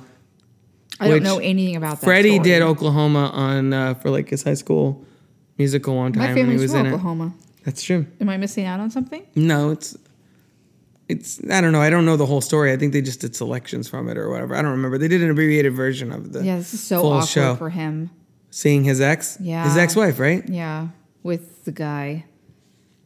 With Miss, yeah, Mr. Zero? with the symptom. Mr. Not, Zero? not Mr. Zero. That's Mr. what she Zero's, called him. Mr. Zero's the mover. Oh, that's right. Mr. Zero No, knew before. symptom. That's right. You're right. You're paying more close attention to the movie, and I I'm am. and I'm talking more. She's great here the in this scene. I think she's The stopped following the Meg as Ryan or the much. other lady? Meg Ryan. Oh, and I love her. She looks like my mom. She's from Parent. She was in uh, Parenthood. Uh, this like other a year lady. after this. Yeah. Oh, who she played Rick Moranis' wife? Yes. That would be a podcast you should do. Rick We could talk Moranis? about Parenthood. Oh yes. Oh my God. Great I love movie. Parenthood so much. Great movie. I saw that movie a lot more often than this one, Yeah. Well, that's more family friendly. You would have seen that more as a kid, especially and it now resonates more with me. because you're a parent. Yeah. And well, no, live- just because I'm you live in a older. I because I'm older. Both. Yeah. Yeah. Young Keanu. She looks like a. She sounds like a bitch. Is that Oh, the new Keanu movie we're gonna get a sequel of? I read an article What? for cheatsheet.com about how we're getting a new John Wick, we're getting a new Matrix, we're getting a new Bill and Ted. And I was like, is Constantine next? But didn't she Maybe seem really Parenthood. like? I'll see you. Like she Yeah, didn't like, seem. uh, I don't like you. You're stupid. yeah, she sounds very. She seemed very. And Brittany, bitch. Like you know, if it was me, like if I was in the same situation, She looked weird. Her I legs would, looked heavy. I would, God. I would be more like, oh my gosh, how are you? You know, I'd be more gracious Aw. because everything. That really hurt him a lot, Yeah. the marriage thing. yeah. I mean, Oh, which yeah. would, would, but I like I like that the movie.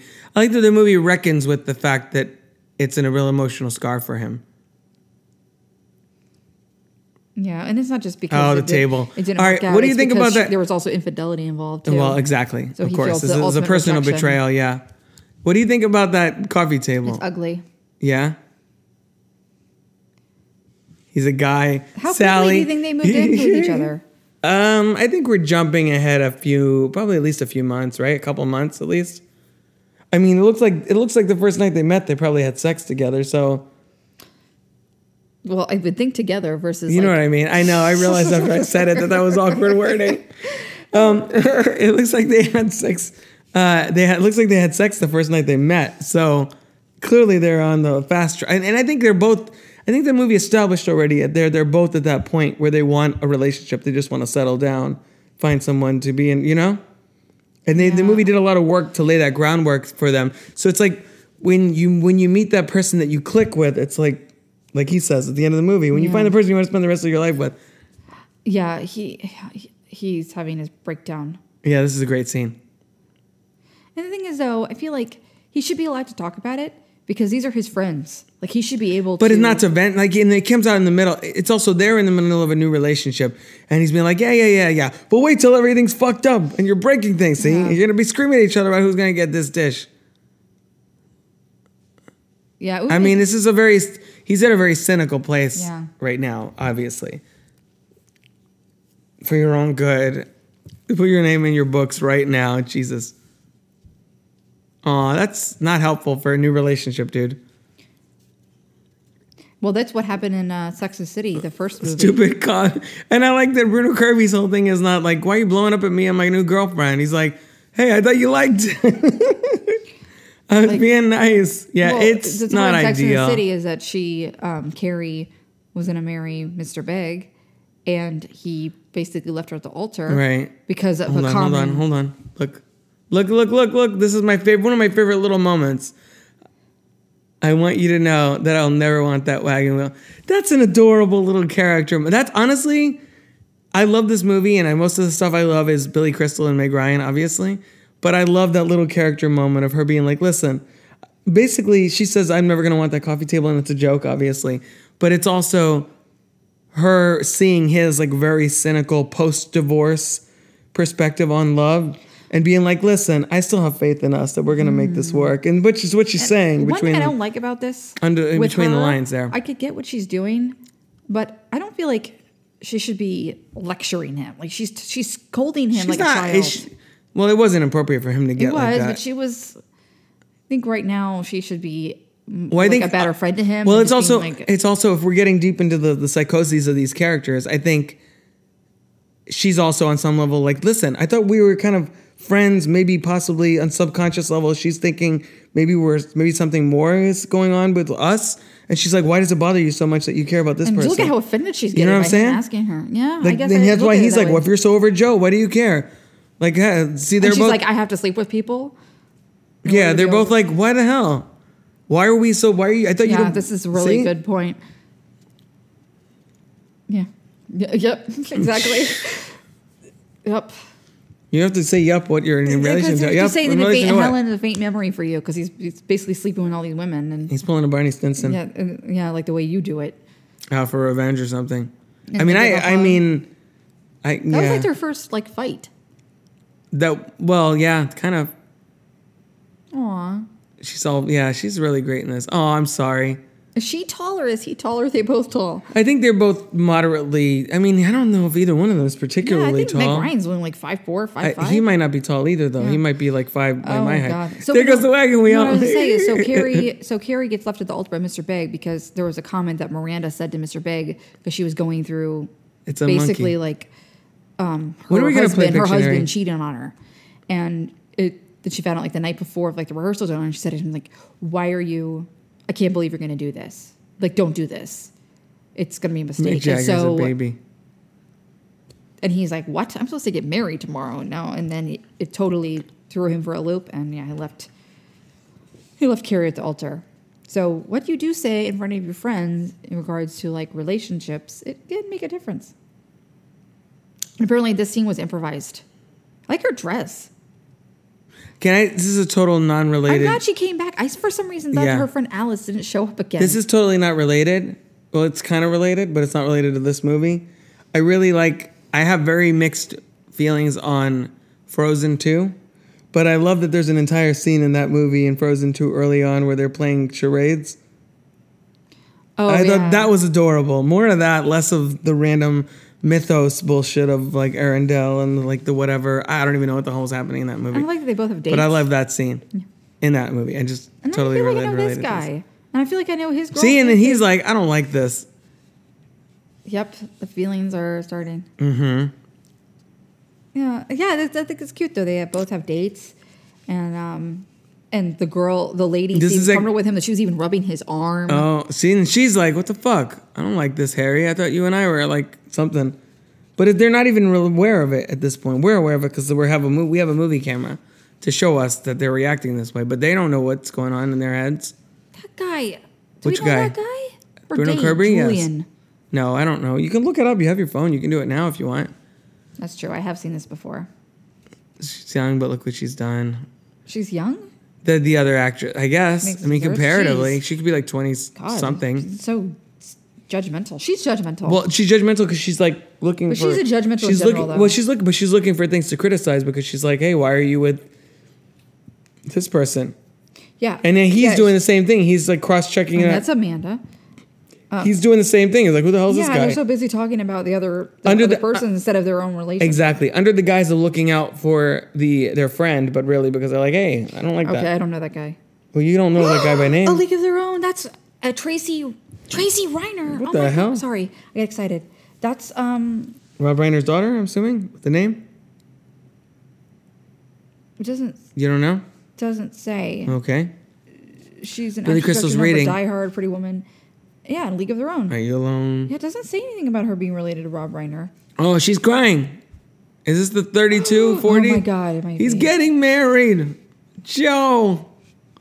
And that's a that's the shittiest thing of all. I, I have not experienced this myself, but the whole thing where you're with you're with somebody and they the say they don't want second husband, Rob Reiner. Boom. like when you're when you're with somebody and they don't want what you want and then you find out later that they Yes. Get what you what they want with someone else. Yes, that's happening. And you're like the fuck. yeah. And then you're like I guess I wasn't good enough or whatever. And then you, it's like, I And think she is over him. She is over him, feels but it doesn't matter because she's like, well, what's wrong with me then? Why am I at this point 32? Which, by the way, now is not as big a deal to be 32 and unmarried. You and I weren't married at 32, were we? Oh, yeah, we were. Yeah, we were married. We were we weren't parents yet at 32. But to be 32 and unmarried now is not as big a deal. But to be 32 and unmarried in 1989. Okay, we were 31 and then we got married. right, but Almost still, 31, yeah. but still, there was more of an the, age thing was more of a pressure here because uh, people weren't experiencing adolescence into their 30s like they kind of are now. yeah. Um, and Yeah. people live longer and all that other stuff. And This is 30 years ago, clock was so already ticking when she was with Joe. right, That's why they broke exactly. Yeah. And that's, that's also that's also a generalization too. Who's to say that she that there has to be a transitional? Person or her- that was her- that But was that's her what people. That's how people think though. They're like, oh, there's just gonna be a rebound. Right. Like, you know, you He didn't want to get married to me. Mm-hmm. He didn't want to marry me. I would marry. Sorry, spoilers. There. Are, no offense to Kai. I would marry Meg Ryan in this movie. She's adorable in this. No, She is, but maybe, but you know, it's also. she's also kind of a pain in the ass. I also think it's timing too, and she's Like, also really hard to deal with in this movie. Like Yeah. she's got a lot of personality personality things But in I this think movie it's that you also have to timing. Right, but I mean, it's also she's got like a lot of these little quirks and eccentricities that the wrong person would find annoying, but the right person, like he says later at the end of the movie, which we'll get to, which the whole movie is building to, he, the right person will love, but the wrong person will find annoying. But I think what I was thinking about timing is that maybe Joe at the time was like, I don't want these Hey, things. hey. In eight years, oh God, it's great. but it's there. I, it's- yep, still quote it. But now I'm like, 3 I've- years for us, Ugh, God, it's true. But like, maybe three and a half. Yeah, maybe for, It's not the same for men. When he's seventy three. Wait, wait, you got to come in on this part first and think back to your timing thing. That's a great joke, the Charlie Chaplin joke about he's two seventies babies and he's seventy three. Couldn't pick him up. and it was nice that he came over there to be a friend. But, Well, but like Joe, but maybe Joe at the time, he's going to. maybe Joe Go- at the time was like, say, um, I don't want those things. But then But years went by. but that's not how it feels to her. Right, right, yeah, exactly. Yeah. And you know, rightfully so. But It's not like she's holding a particular grudge against Joe. It's just like, what's wrong with me that I wasn't that he didn't want me at this time, but now he changed. Like what changed and what is? She's the one. He's getting married and she's still single. Oh, that's like our daughter. Can you just hold me? Oh. I mean, different context, obviously, but so she walks around in robes. We, we have robes and we never use them. no, I don't like the robes. I like shorts and a t-shirt. So she has a perm. Yeah, That's a now perm. she does. That's a perm. Uh oh, they kissed. That's the second time they kissed But do okay in this context. So who's okay? But now She she, ki- kissed. She kissed him. Like more. Well, she's in a more vulnerable gave state her, she than. gave. So who's in the wrong here? I mean, I don't know if anybody's in the wrong. Well, it didn't work out very well the next day. Well, no, because he wasn't expecting to do that. I think she's happy with it. She's like, our friendship turned into love. And he's like, oh shit, our friendship turned into love. His whole thing was not, he was not expecting that. It Yeah, just kind of looks- he happened. so uncomfortable. Because he's like, I, this is not what this relationship was, I thought. Sometimes, guys, sometimes it happens where, I mean, I told you, I, lo- I love you, and did you tell? Did you In tell me closet. back I did. right away when the Not when I right said it? away. Not right Yeah, away. but I said like, I think I'm falling in love with you or whatever, and you didn't necessarily immediately like me too. I was waiting for you to say it first. Ah. It's some people have emotions at different speeds at different times.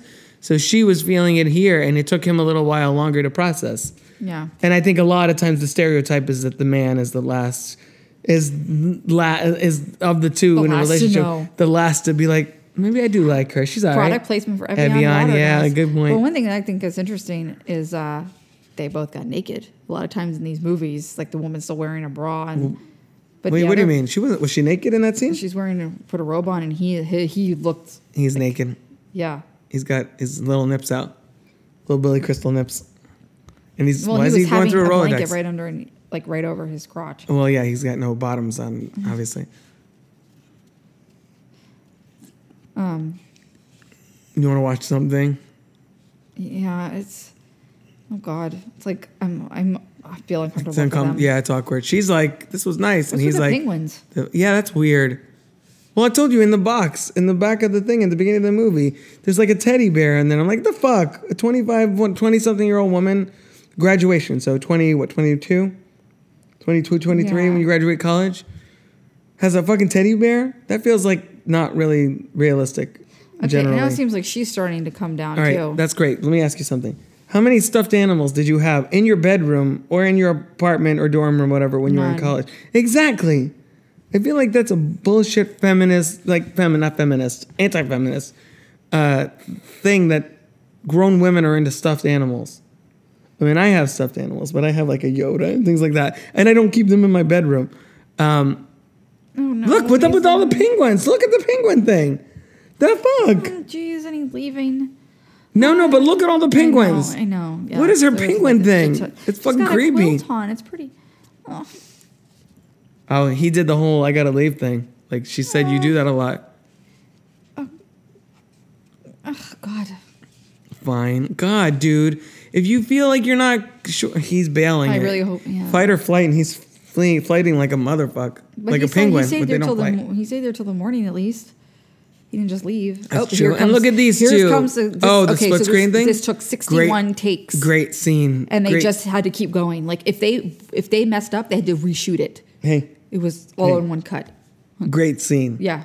One of the best executed scenes in the movie. So apparently they had three sets going, but sixty-one takes. Three cameras, the one on the middle, and then two on each side. Eh, no, three sets. And Three oh well, yeah, and three cameras. Yeah. Obviously.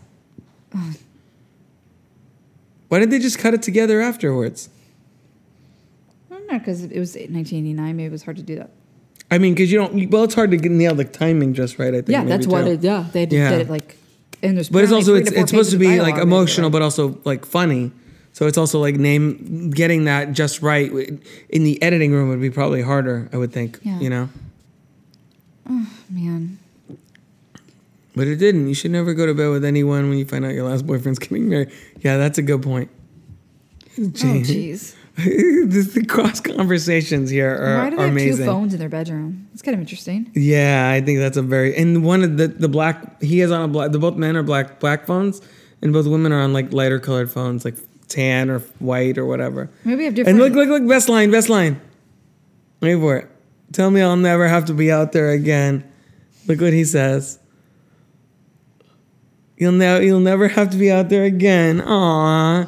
They're adorable. Maybe they had two different um, phone lines or something Hey. because of their business. They're adorable. I love that stuff. Probably it was a mistake, and and then I remember. I hope he. I hope he. I hope she let I me get say to it. say it first. Yeah. It says it before I do. Why does she think she's starting to feel he was made? Because she's now starting to be like, oh. So what is okay? Oh man, she doesn't think so. Yes, it Yeah. was. So she's she's being fake about it then. So she thinks she fell for him first. Yes, a hundred percent. If he came through and said, "Last night was amazing. I think we should be together," she'd be like, "Yes, me too." She can just sense that he, he bailed. Yeah. He bailed. He. I, this is not politically correct to say now, but he fucking pussied out of the thing instead of being a man and like dealing with the consequences of what what went down and how he feels about it and discussing it with her like a normal person. He pieced out. I was like, "Yeah, I'm getting out of Aw, She looks so dejected. I know, asshole. So But again, think that he's she's in the right to then basically stonewall ma- him. Yes, a hundred percent, a hundred percent. You can say all you want, and I'm like, oh, passion, and we got caught in the moment. I'm like, you got caught in the moment. It took a lot of moments for you to get hard, and like, like not to get all the nitty gritty of it, but there's like a lot of things that have to happen for sex to go down. So it's like, at some point, I would imagine he'd be aware of They they power walk. what happened. So I mean, I wouldn't. I, again, feminine energy coming from this side. I would be pissed off if I was her too. I've been pissed off with girls that I was quasi interested in or whatever for much less than that. Obviously, Well, why couldn't she talk to him? Why does like gender stereotype. Why doesn't? Why don't more women ask men out on dates? if she's annoyed if she's mad at him for how he didn't communicate with her? I agree. Communicate to him. Yes, Two but wrongs don't make look right. now they're getting married and shit. Best couple in the movie so far, Bruno Kirby and Carrie Fisher. Oh God, what an eighties, eighties wedding dress. Aw, Was she eating? Kind of candy milk is duds. It looks like. Is it? Is it a bag? Is it milk duds in a box? M and M's. See, Where's her friend Alice? your face. I guess she's doing, I mean, doing kids. tell the truth. Aw, she's gonna cry. She's like, I want to get married to someone that loves me. Can I find one of those somewhere? God, but even even um, Billy Crystal's character was married. Yeah, Yeah. that's how it happens sometimes. The people that want this whole like you know wedding thing the most sometimes don't you know watch the friend their friends and stuff get it first. Yeah. And you know everybody You can't resist. don't compare yourself to yeah You compare yourself to yourself the flow. like compare yourself to who you were a year the a year ago or whatever don't compare yourself to other people because everybody's lives move at different speeds and all that other stuff right Right. and they're like this is fucked up why are we standing here as the man of maid of honor and best man for this couple when we're like in a very precarious relationship or or uh I would have been. Relationship right now, I I would have guess, wanted yeah. to see her start to avoid him, like how that, like how that transition happened, where she's no longer even talking to him. Well, I mean, she doesn't. It's awkward for her to talk to him. She clearly has feelings for him, and he clearly doesn't. Why would you want to talk to someone whom you're in love with who doesn't give a shit about you in that way, right?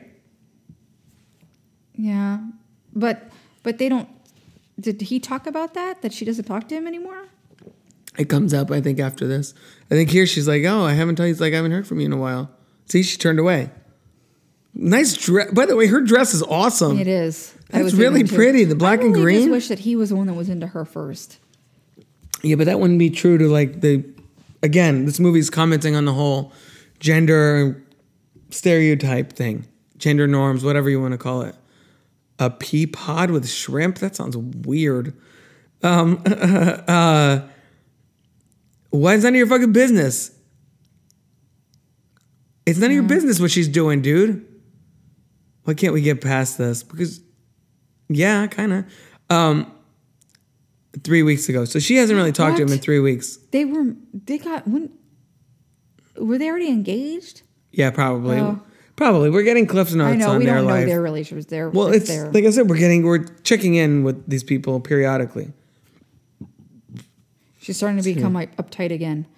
She was being like softer with him when they like years like before, but now she's like Mm. uptight again.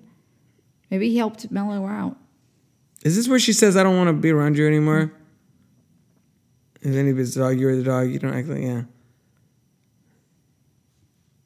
What does yeah, that to mean, mean everything? everything. Yeah.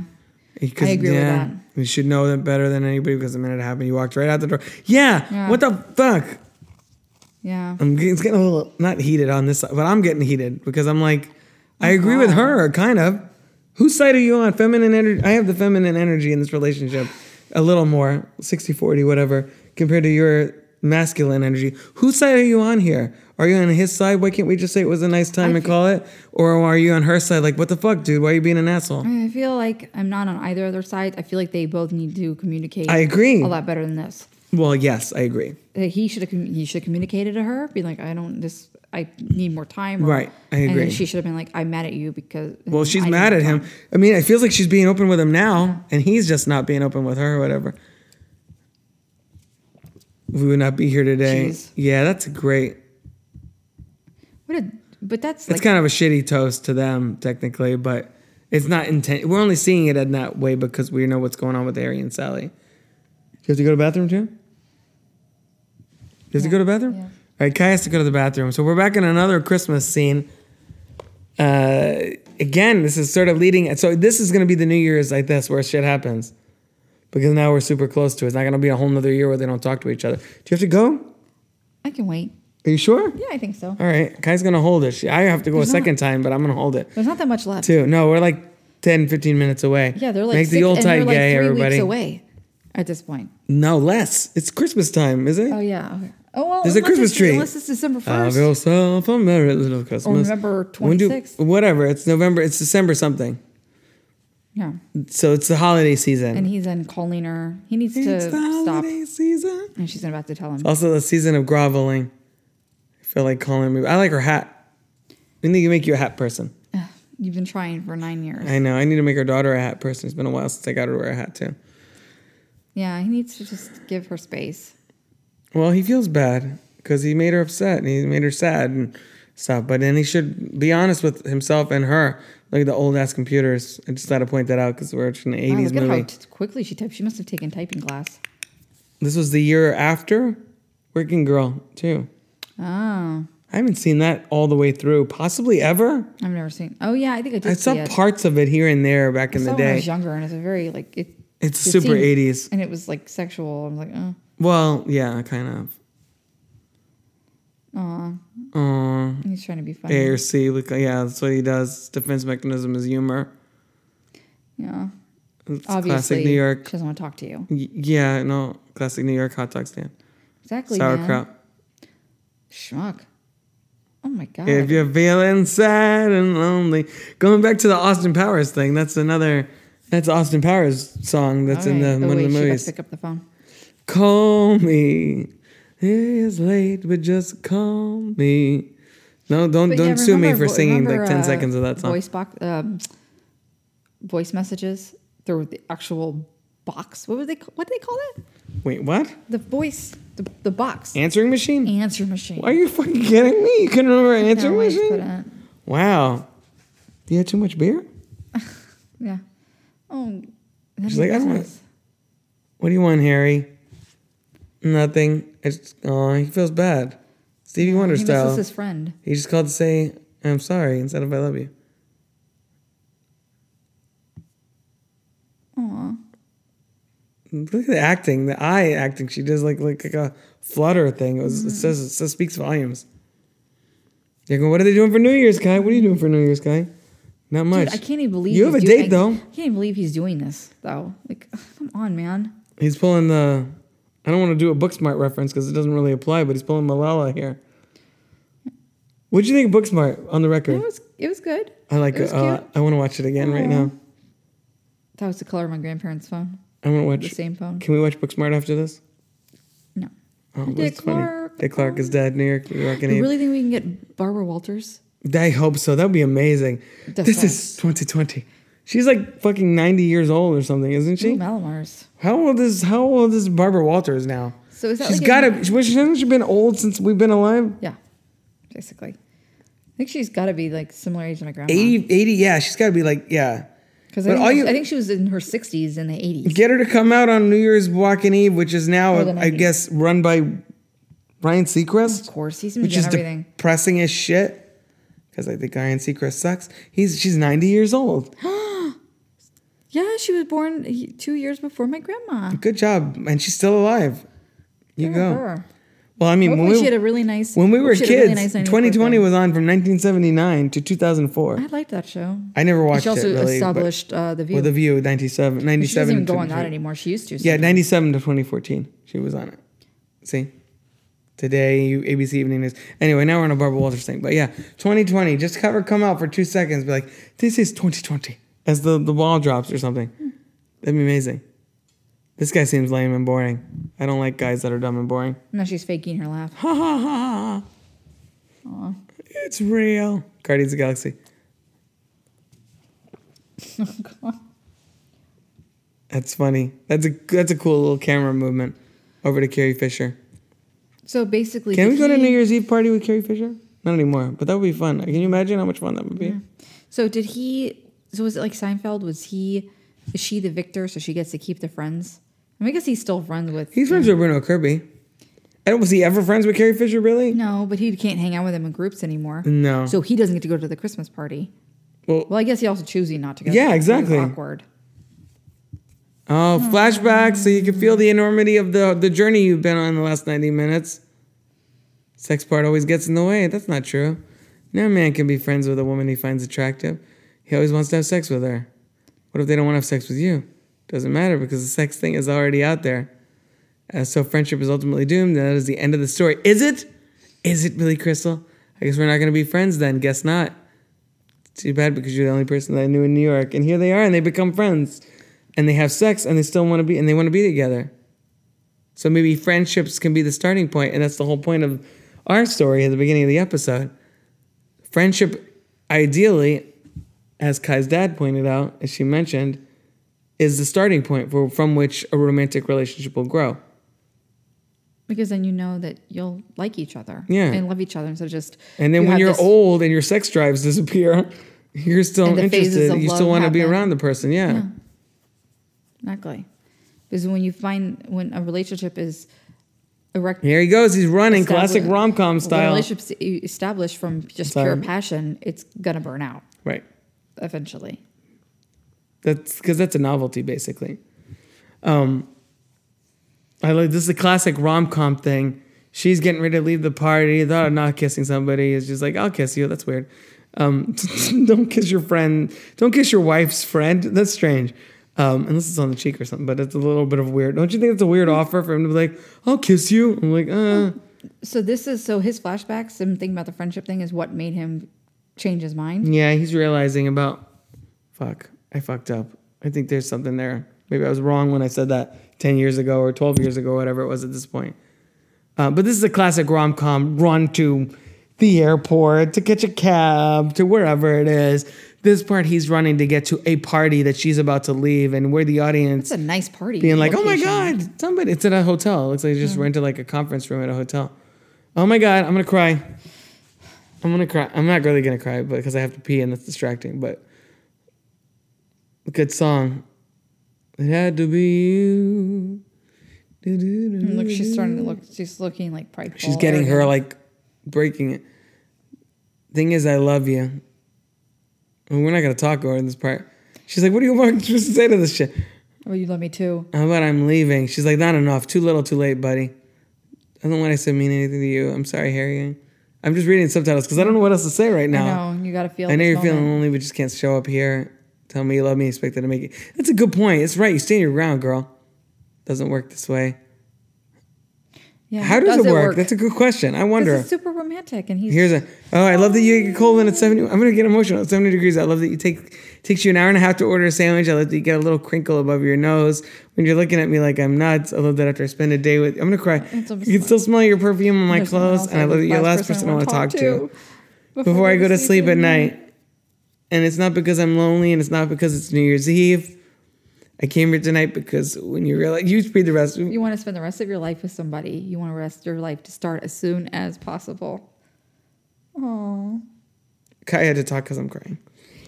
And she's like, I You made you. me cry like Captain America. Aww. Just make it impossible for me to hate you. And I hate you. Mm, she doesn't though, that's the no. thing. Aww. Good performance by Meg Ryan mostly, but both of them. Um. Uh, and it's midnight, and they kiss each other at midnight. It's a new beginning because that's what you like about New Year's Eve, right? Mm-hmm. The new beginning is the end of something. The be- it's like commencement. Like you know, graduation day is commencement because it's the end of one thing and the beginning of something new. It's like every year is a commencement. And I like he, he retreats back to the he retreats back to the humor to be like I don't know how to transition out of my big sweeping love de- declaration of love.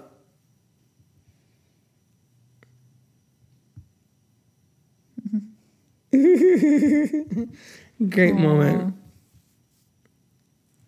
Aw, they're kind of old friends, sort of. Aww. I love that. That's like the best. You know how I was just saying about him running to the thing? Oh, hold on. We got to talk about this first. well, where's Second um, time we met, you didn't Marie? remember. Where's Marie? Jess and Marie? Yeah, oh, Or, they? yeah. They're at the party somewhere in that crowd. It's their party or whoever's party. No, it's someone else's party. The Tylers. Is that's not them, is it? Three months later, we got married. Mm-hmm. 12 years and three months. Oh wow. Yeah, so they were two years. They were like friends. With the enormous coconut cake. They didn't get a pecan pie? The tears and this is very rich chocolates. So how long are they supposed to be married here then? If it's supposed to be 1989. Um, could have been just like recently, a couple of a year or so later. something. Important to keep it on the side. That's adorable. So I was gonna say, you know that that part where he's running, that's like the best. Probably the one of the movies. This is probably one of the movies that created that whole like modern rom com. I gotta run to like confess my feelings type thing. But I feel like it's still probably the one that did it best because of that speech that he says to her and their performance in that moment. Again, Meg Ryan's mostly, but both of them really good performance in that scene. And also, I wanted to point out the fact that this scene, this movie was the basis for the inspiration, I should say, for the 2001 rom com America's Sweethearts, which Billy Crystal wrote Oh. which was like he was like imagining what if Meg Ryan and I made like a bunch of movies together because that's the basis for John Cusack and Catherine Zeta-Jones' character who made a bunch of movies together and then got married and then like kind of got publicly divorced and blah blah blah blah blah. And I actually like that movie a lot too. I think that's kind of over. It's I've it's, only seen it once. yeah, it's kind it of over. It's kind of ridiculous and and over the top and all that. But I, I would still kind of enjoy it. I wonder how that would age. Like eh, I feel like I'm constantly wanting to go back and watch movies that I thought I loved because now in the wake of Me Too and everything politically correct and representation and diversity, I feel like there's something in most movies that is offensive, and I sometimes feel like it's going to break down some of these films that I enjoyed at a certain point. So I wonder if Yeah. America's Sweethearts has a little bit of that. Probably does. I've another point Hank about Azaria doing a Hispanic accent and like the whole stereotype of whatever is probably part of it. But the thing is, is that those movies are time capsules. Products, that- yeah, products of their time. That's true. Yeah, and that you know we it's movies, it's films that like that that um, have us go now in the time now and say, oh wow, you know, we we could have know We've we grown a lot yeah, since we've grown a then. lot. We're doing better. So it's like a historical historical um Landmark. yeah So I think take it back to this movie. I think this one is aged pretty well. Mostly, some of the gender stuff is not great, but it's also still relevant. So I mean, absolutely. most of it's still relevant. It's not like everything has totally changed in the last thirty years. It's mostly still applicable. I think. Um, any closing thoughts on When Harry Met Sally? As the credits are sort of, I think we're about a minute away from the credits ending. Less. Any thoughts on this movie before we uh, close it down? no just that this Great is, movie. I had to I had to have you finish the line because I was crying. I was getting emotional. My eyes were welling up a little bit, and I didn't want I don't my, think that happened. I didn't want I my don't think voice that to. happened to you the last time we watched this because now probably you have a did. child that has I mean, it's also yeah. tugged at your heartstrings. I mean, I've gotten a lot softer since I had a kid. As my dad likes to tell me that he got softer since he had a grandkid, grandchild. So, I think that's kind of part of life, isn't it? He's kind of. It's like when you take butter out of the refrigerator for your chocolate, uh, dark chocolate peppermint cookies in the holidays. It's the true. butter softens just like your heart does over time. Well, one thing we didn't um, talk about was Rob Reiner. So Rob Reiner, filmography. he had. Thank you for reminding me of that. Rob Reiner, I was telling Kai before we started recording this episode, had an like insane run of movies prior to this. With uh, this is Spinal Tap in 1984, and then The Sure Thing with John Cusack, which I still haven't seen. I should probably check that out. Stand by Me, It said Castle Rock. Entertainment. Entertainment. That's his thing. Yeah. Uh, Stand by Me, Princess Bride, this movie, Misery, and Few Good Men. In fact, the trivia said this. I, I still didn't um, I didn't see it in the movie when we were watching it because I was so involved, so engrossed in the movie. But there's a scene where um, Billy Crystal's character is reading Misery, and that was the movie following. You didn't point that out? I think you did. I think you said that when it happened on screen. No, I pointed out before we started the podcast. Oh, okay. Yeah, um, which was it's basically like your point was when I told you before that's like a Pixar thing. Yeah. we're pointing out the movie, the Easter egg about what you're what is about to come out. Right. The Misery is 1990, which and Rob Reiner has had quite a, a plethora of different genres. Well, that's know. what I mean. That, that no like, Oscar. That, run that he had confirmed. from like the mid '80s to the mid '90s. It's a really strong run. I I liked Stand by Me not as much as you, but I like it. Um, I like when Princess Bride is six and a half out of five. uh, great movie, classic. Don't remake it, please. This movie is one of the best romantic comedies of all time. Misery is a great movie, one of the best Stephen King adaptations of all time, and A Few Good Men. it's actually the only Stephen King book I ever read. Really, I did Carrie, and I think maybe one more. I don't remember. Um, but yeah, great movie. We loved it. Uh, big New Year's Eve film for people who are into New Year's Eve and such. So, Kai, any thought, last thoughts on 2019? This is the last podcast episode of the year before we And come the back decade. in the decade. Well, I know I didn't start the decade with the podcast though. So, Oh, to be fair, well, yeah. You were like- 2014. Okay, well, um, just that it's been it's been quite it's been quite a year, a really good year. There's also been some you know bad things too, and it's been a really amazing decade. I mean, um, me and Rob have grown a lot, both together. we weren't together when the decade started. too. Yeah. Well, just about though. Almost, well, not well, we yeah, knew each other almost, though. We knew, but we knew each other. Not the very beginning of the decade. It's a few months in, but yes, We're, we're so pretty pretty good. I guess so. and um, you know it's just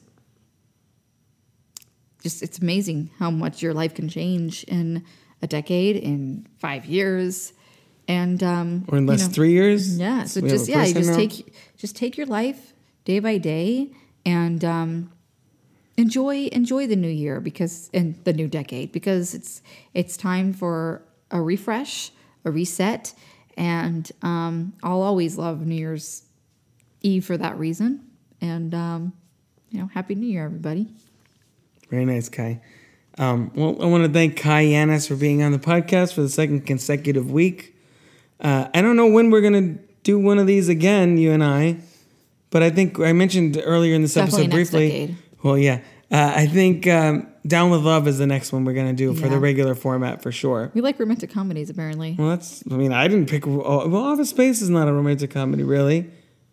You're talking about crooked com oh you're talking about oh I'm talking about for the, about the, movie, the regular right, format, right, yeah. right Because we did Office Space and before that Clueless, yes which are two of Kai's favorite movies, as is this one. So I'm glad we were finally able to do a crooked commentary for a movie that Kai actually, you know, likes um, for the first time. So maybe we'll, next time we'll try and do another one of those. I feel like I owe you the Can't Hardly Wait, so we'll have to do that sometime. And for its 22nd first- anniversary Yeah, yeah, there you go. So thank you, Kai, for coming on the show. thanks for having me as always And thank you all for listening to the Crooked Table podcast this year. And we'll see you all in 2020. If you're interested in joining me on the show to chat about one of your favorite films, head on over to crookedtable.com slash guest. Or you can consider supporting the show at patreon.com slash crookedtable. Of course, you can always find more podcasts, reviews, videos, and other movie-related goodies over at crookedtable.com. Until next time, this has been the Crooked Table Podcast, and I've been Rob. This has been a production of crookedtable.com. All rights reserved. C R double O K E D.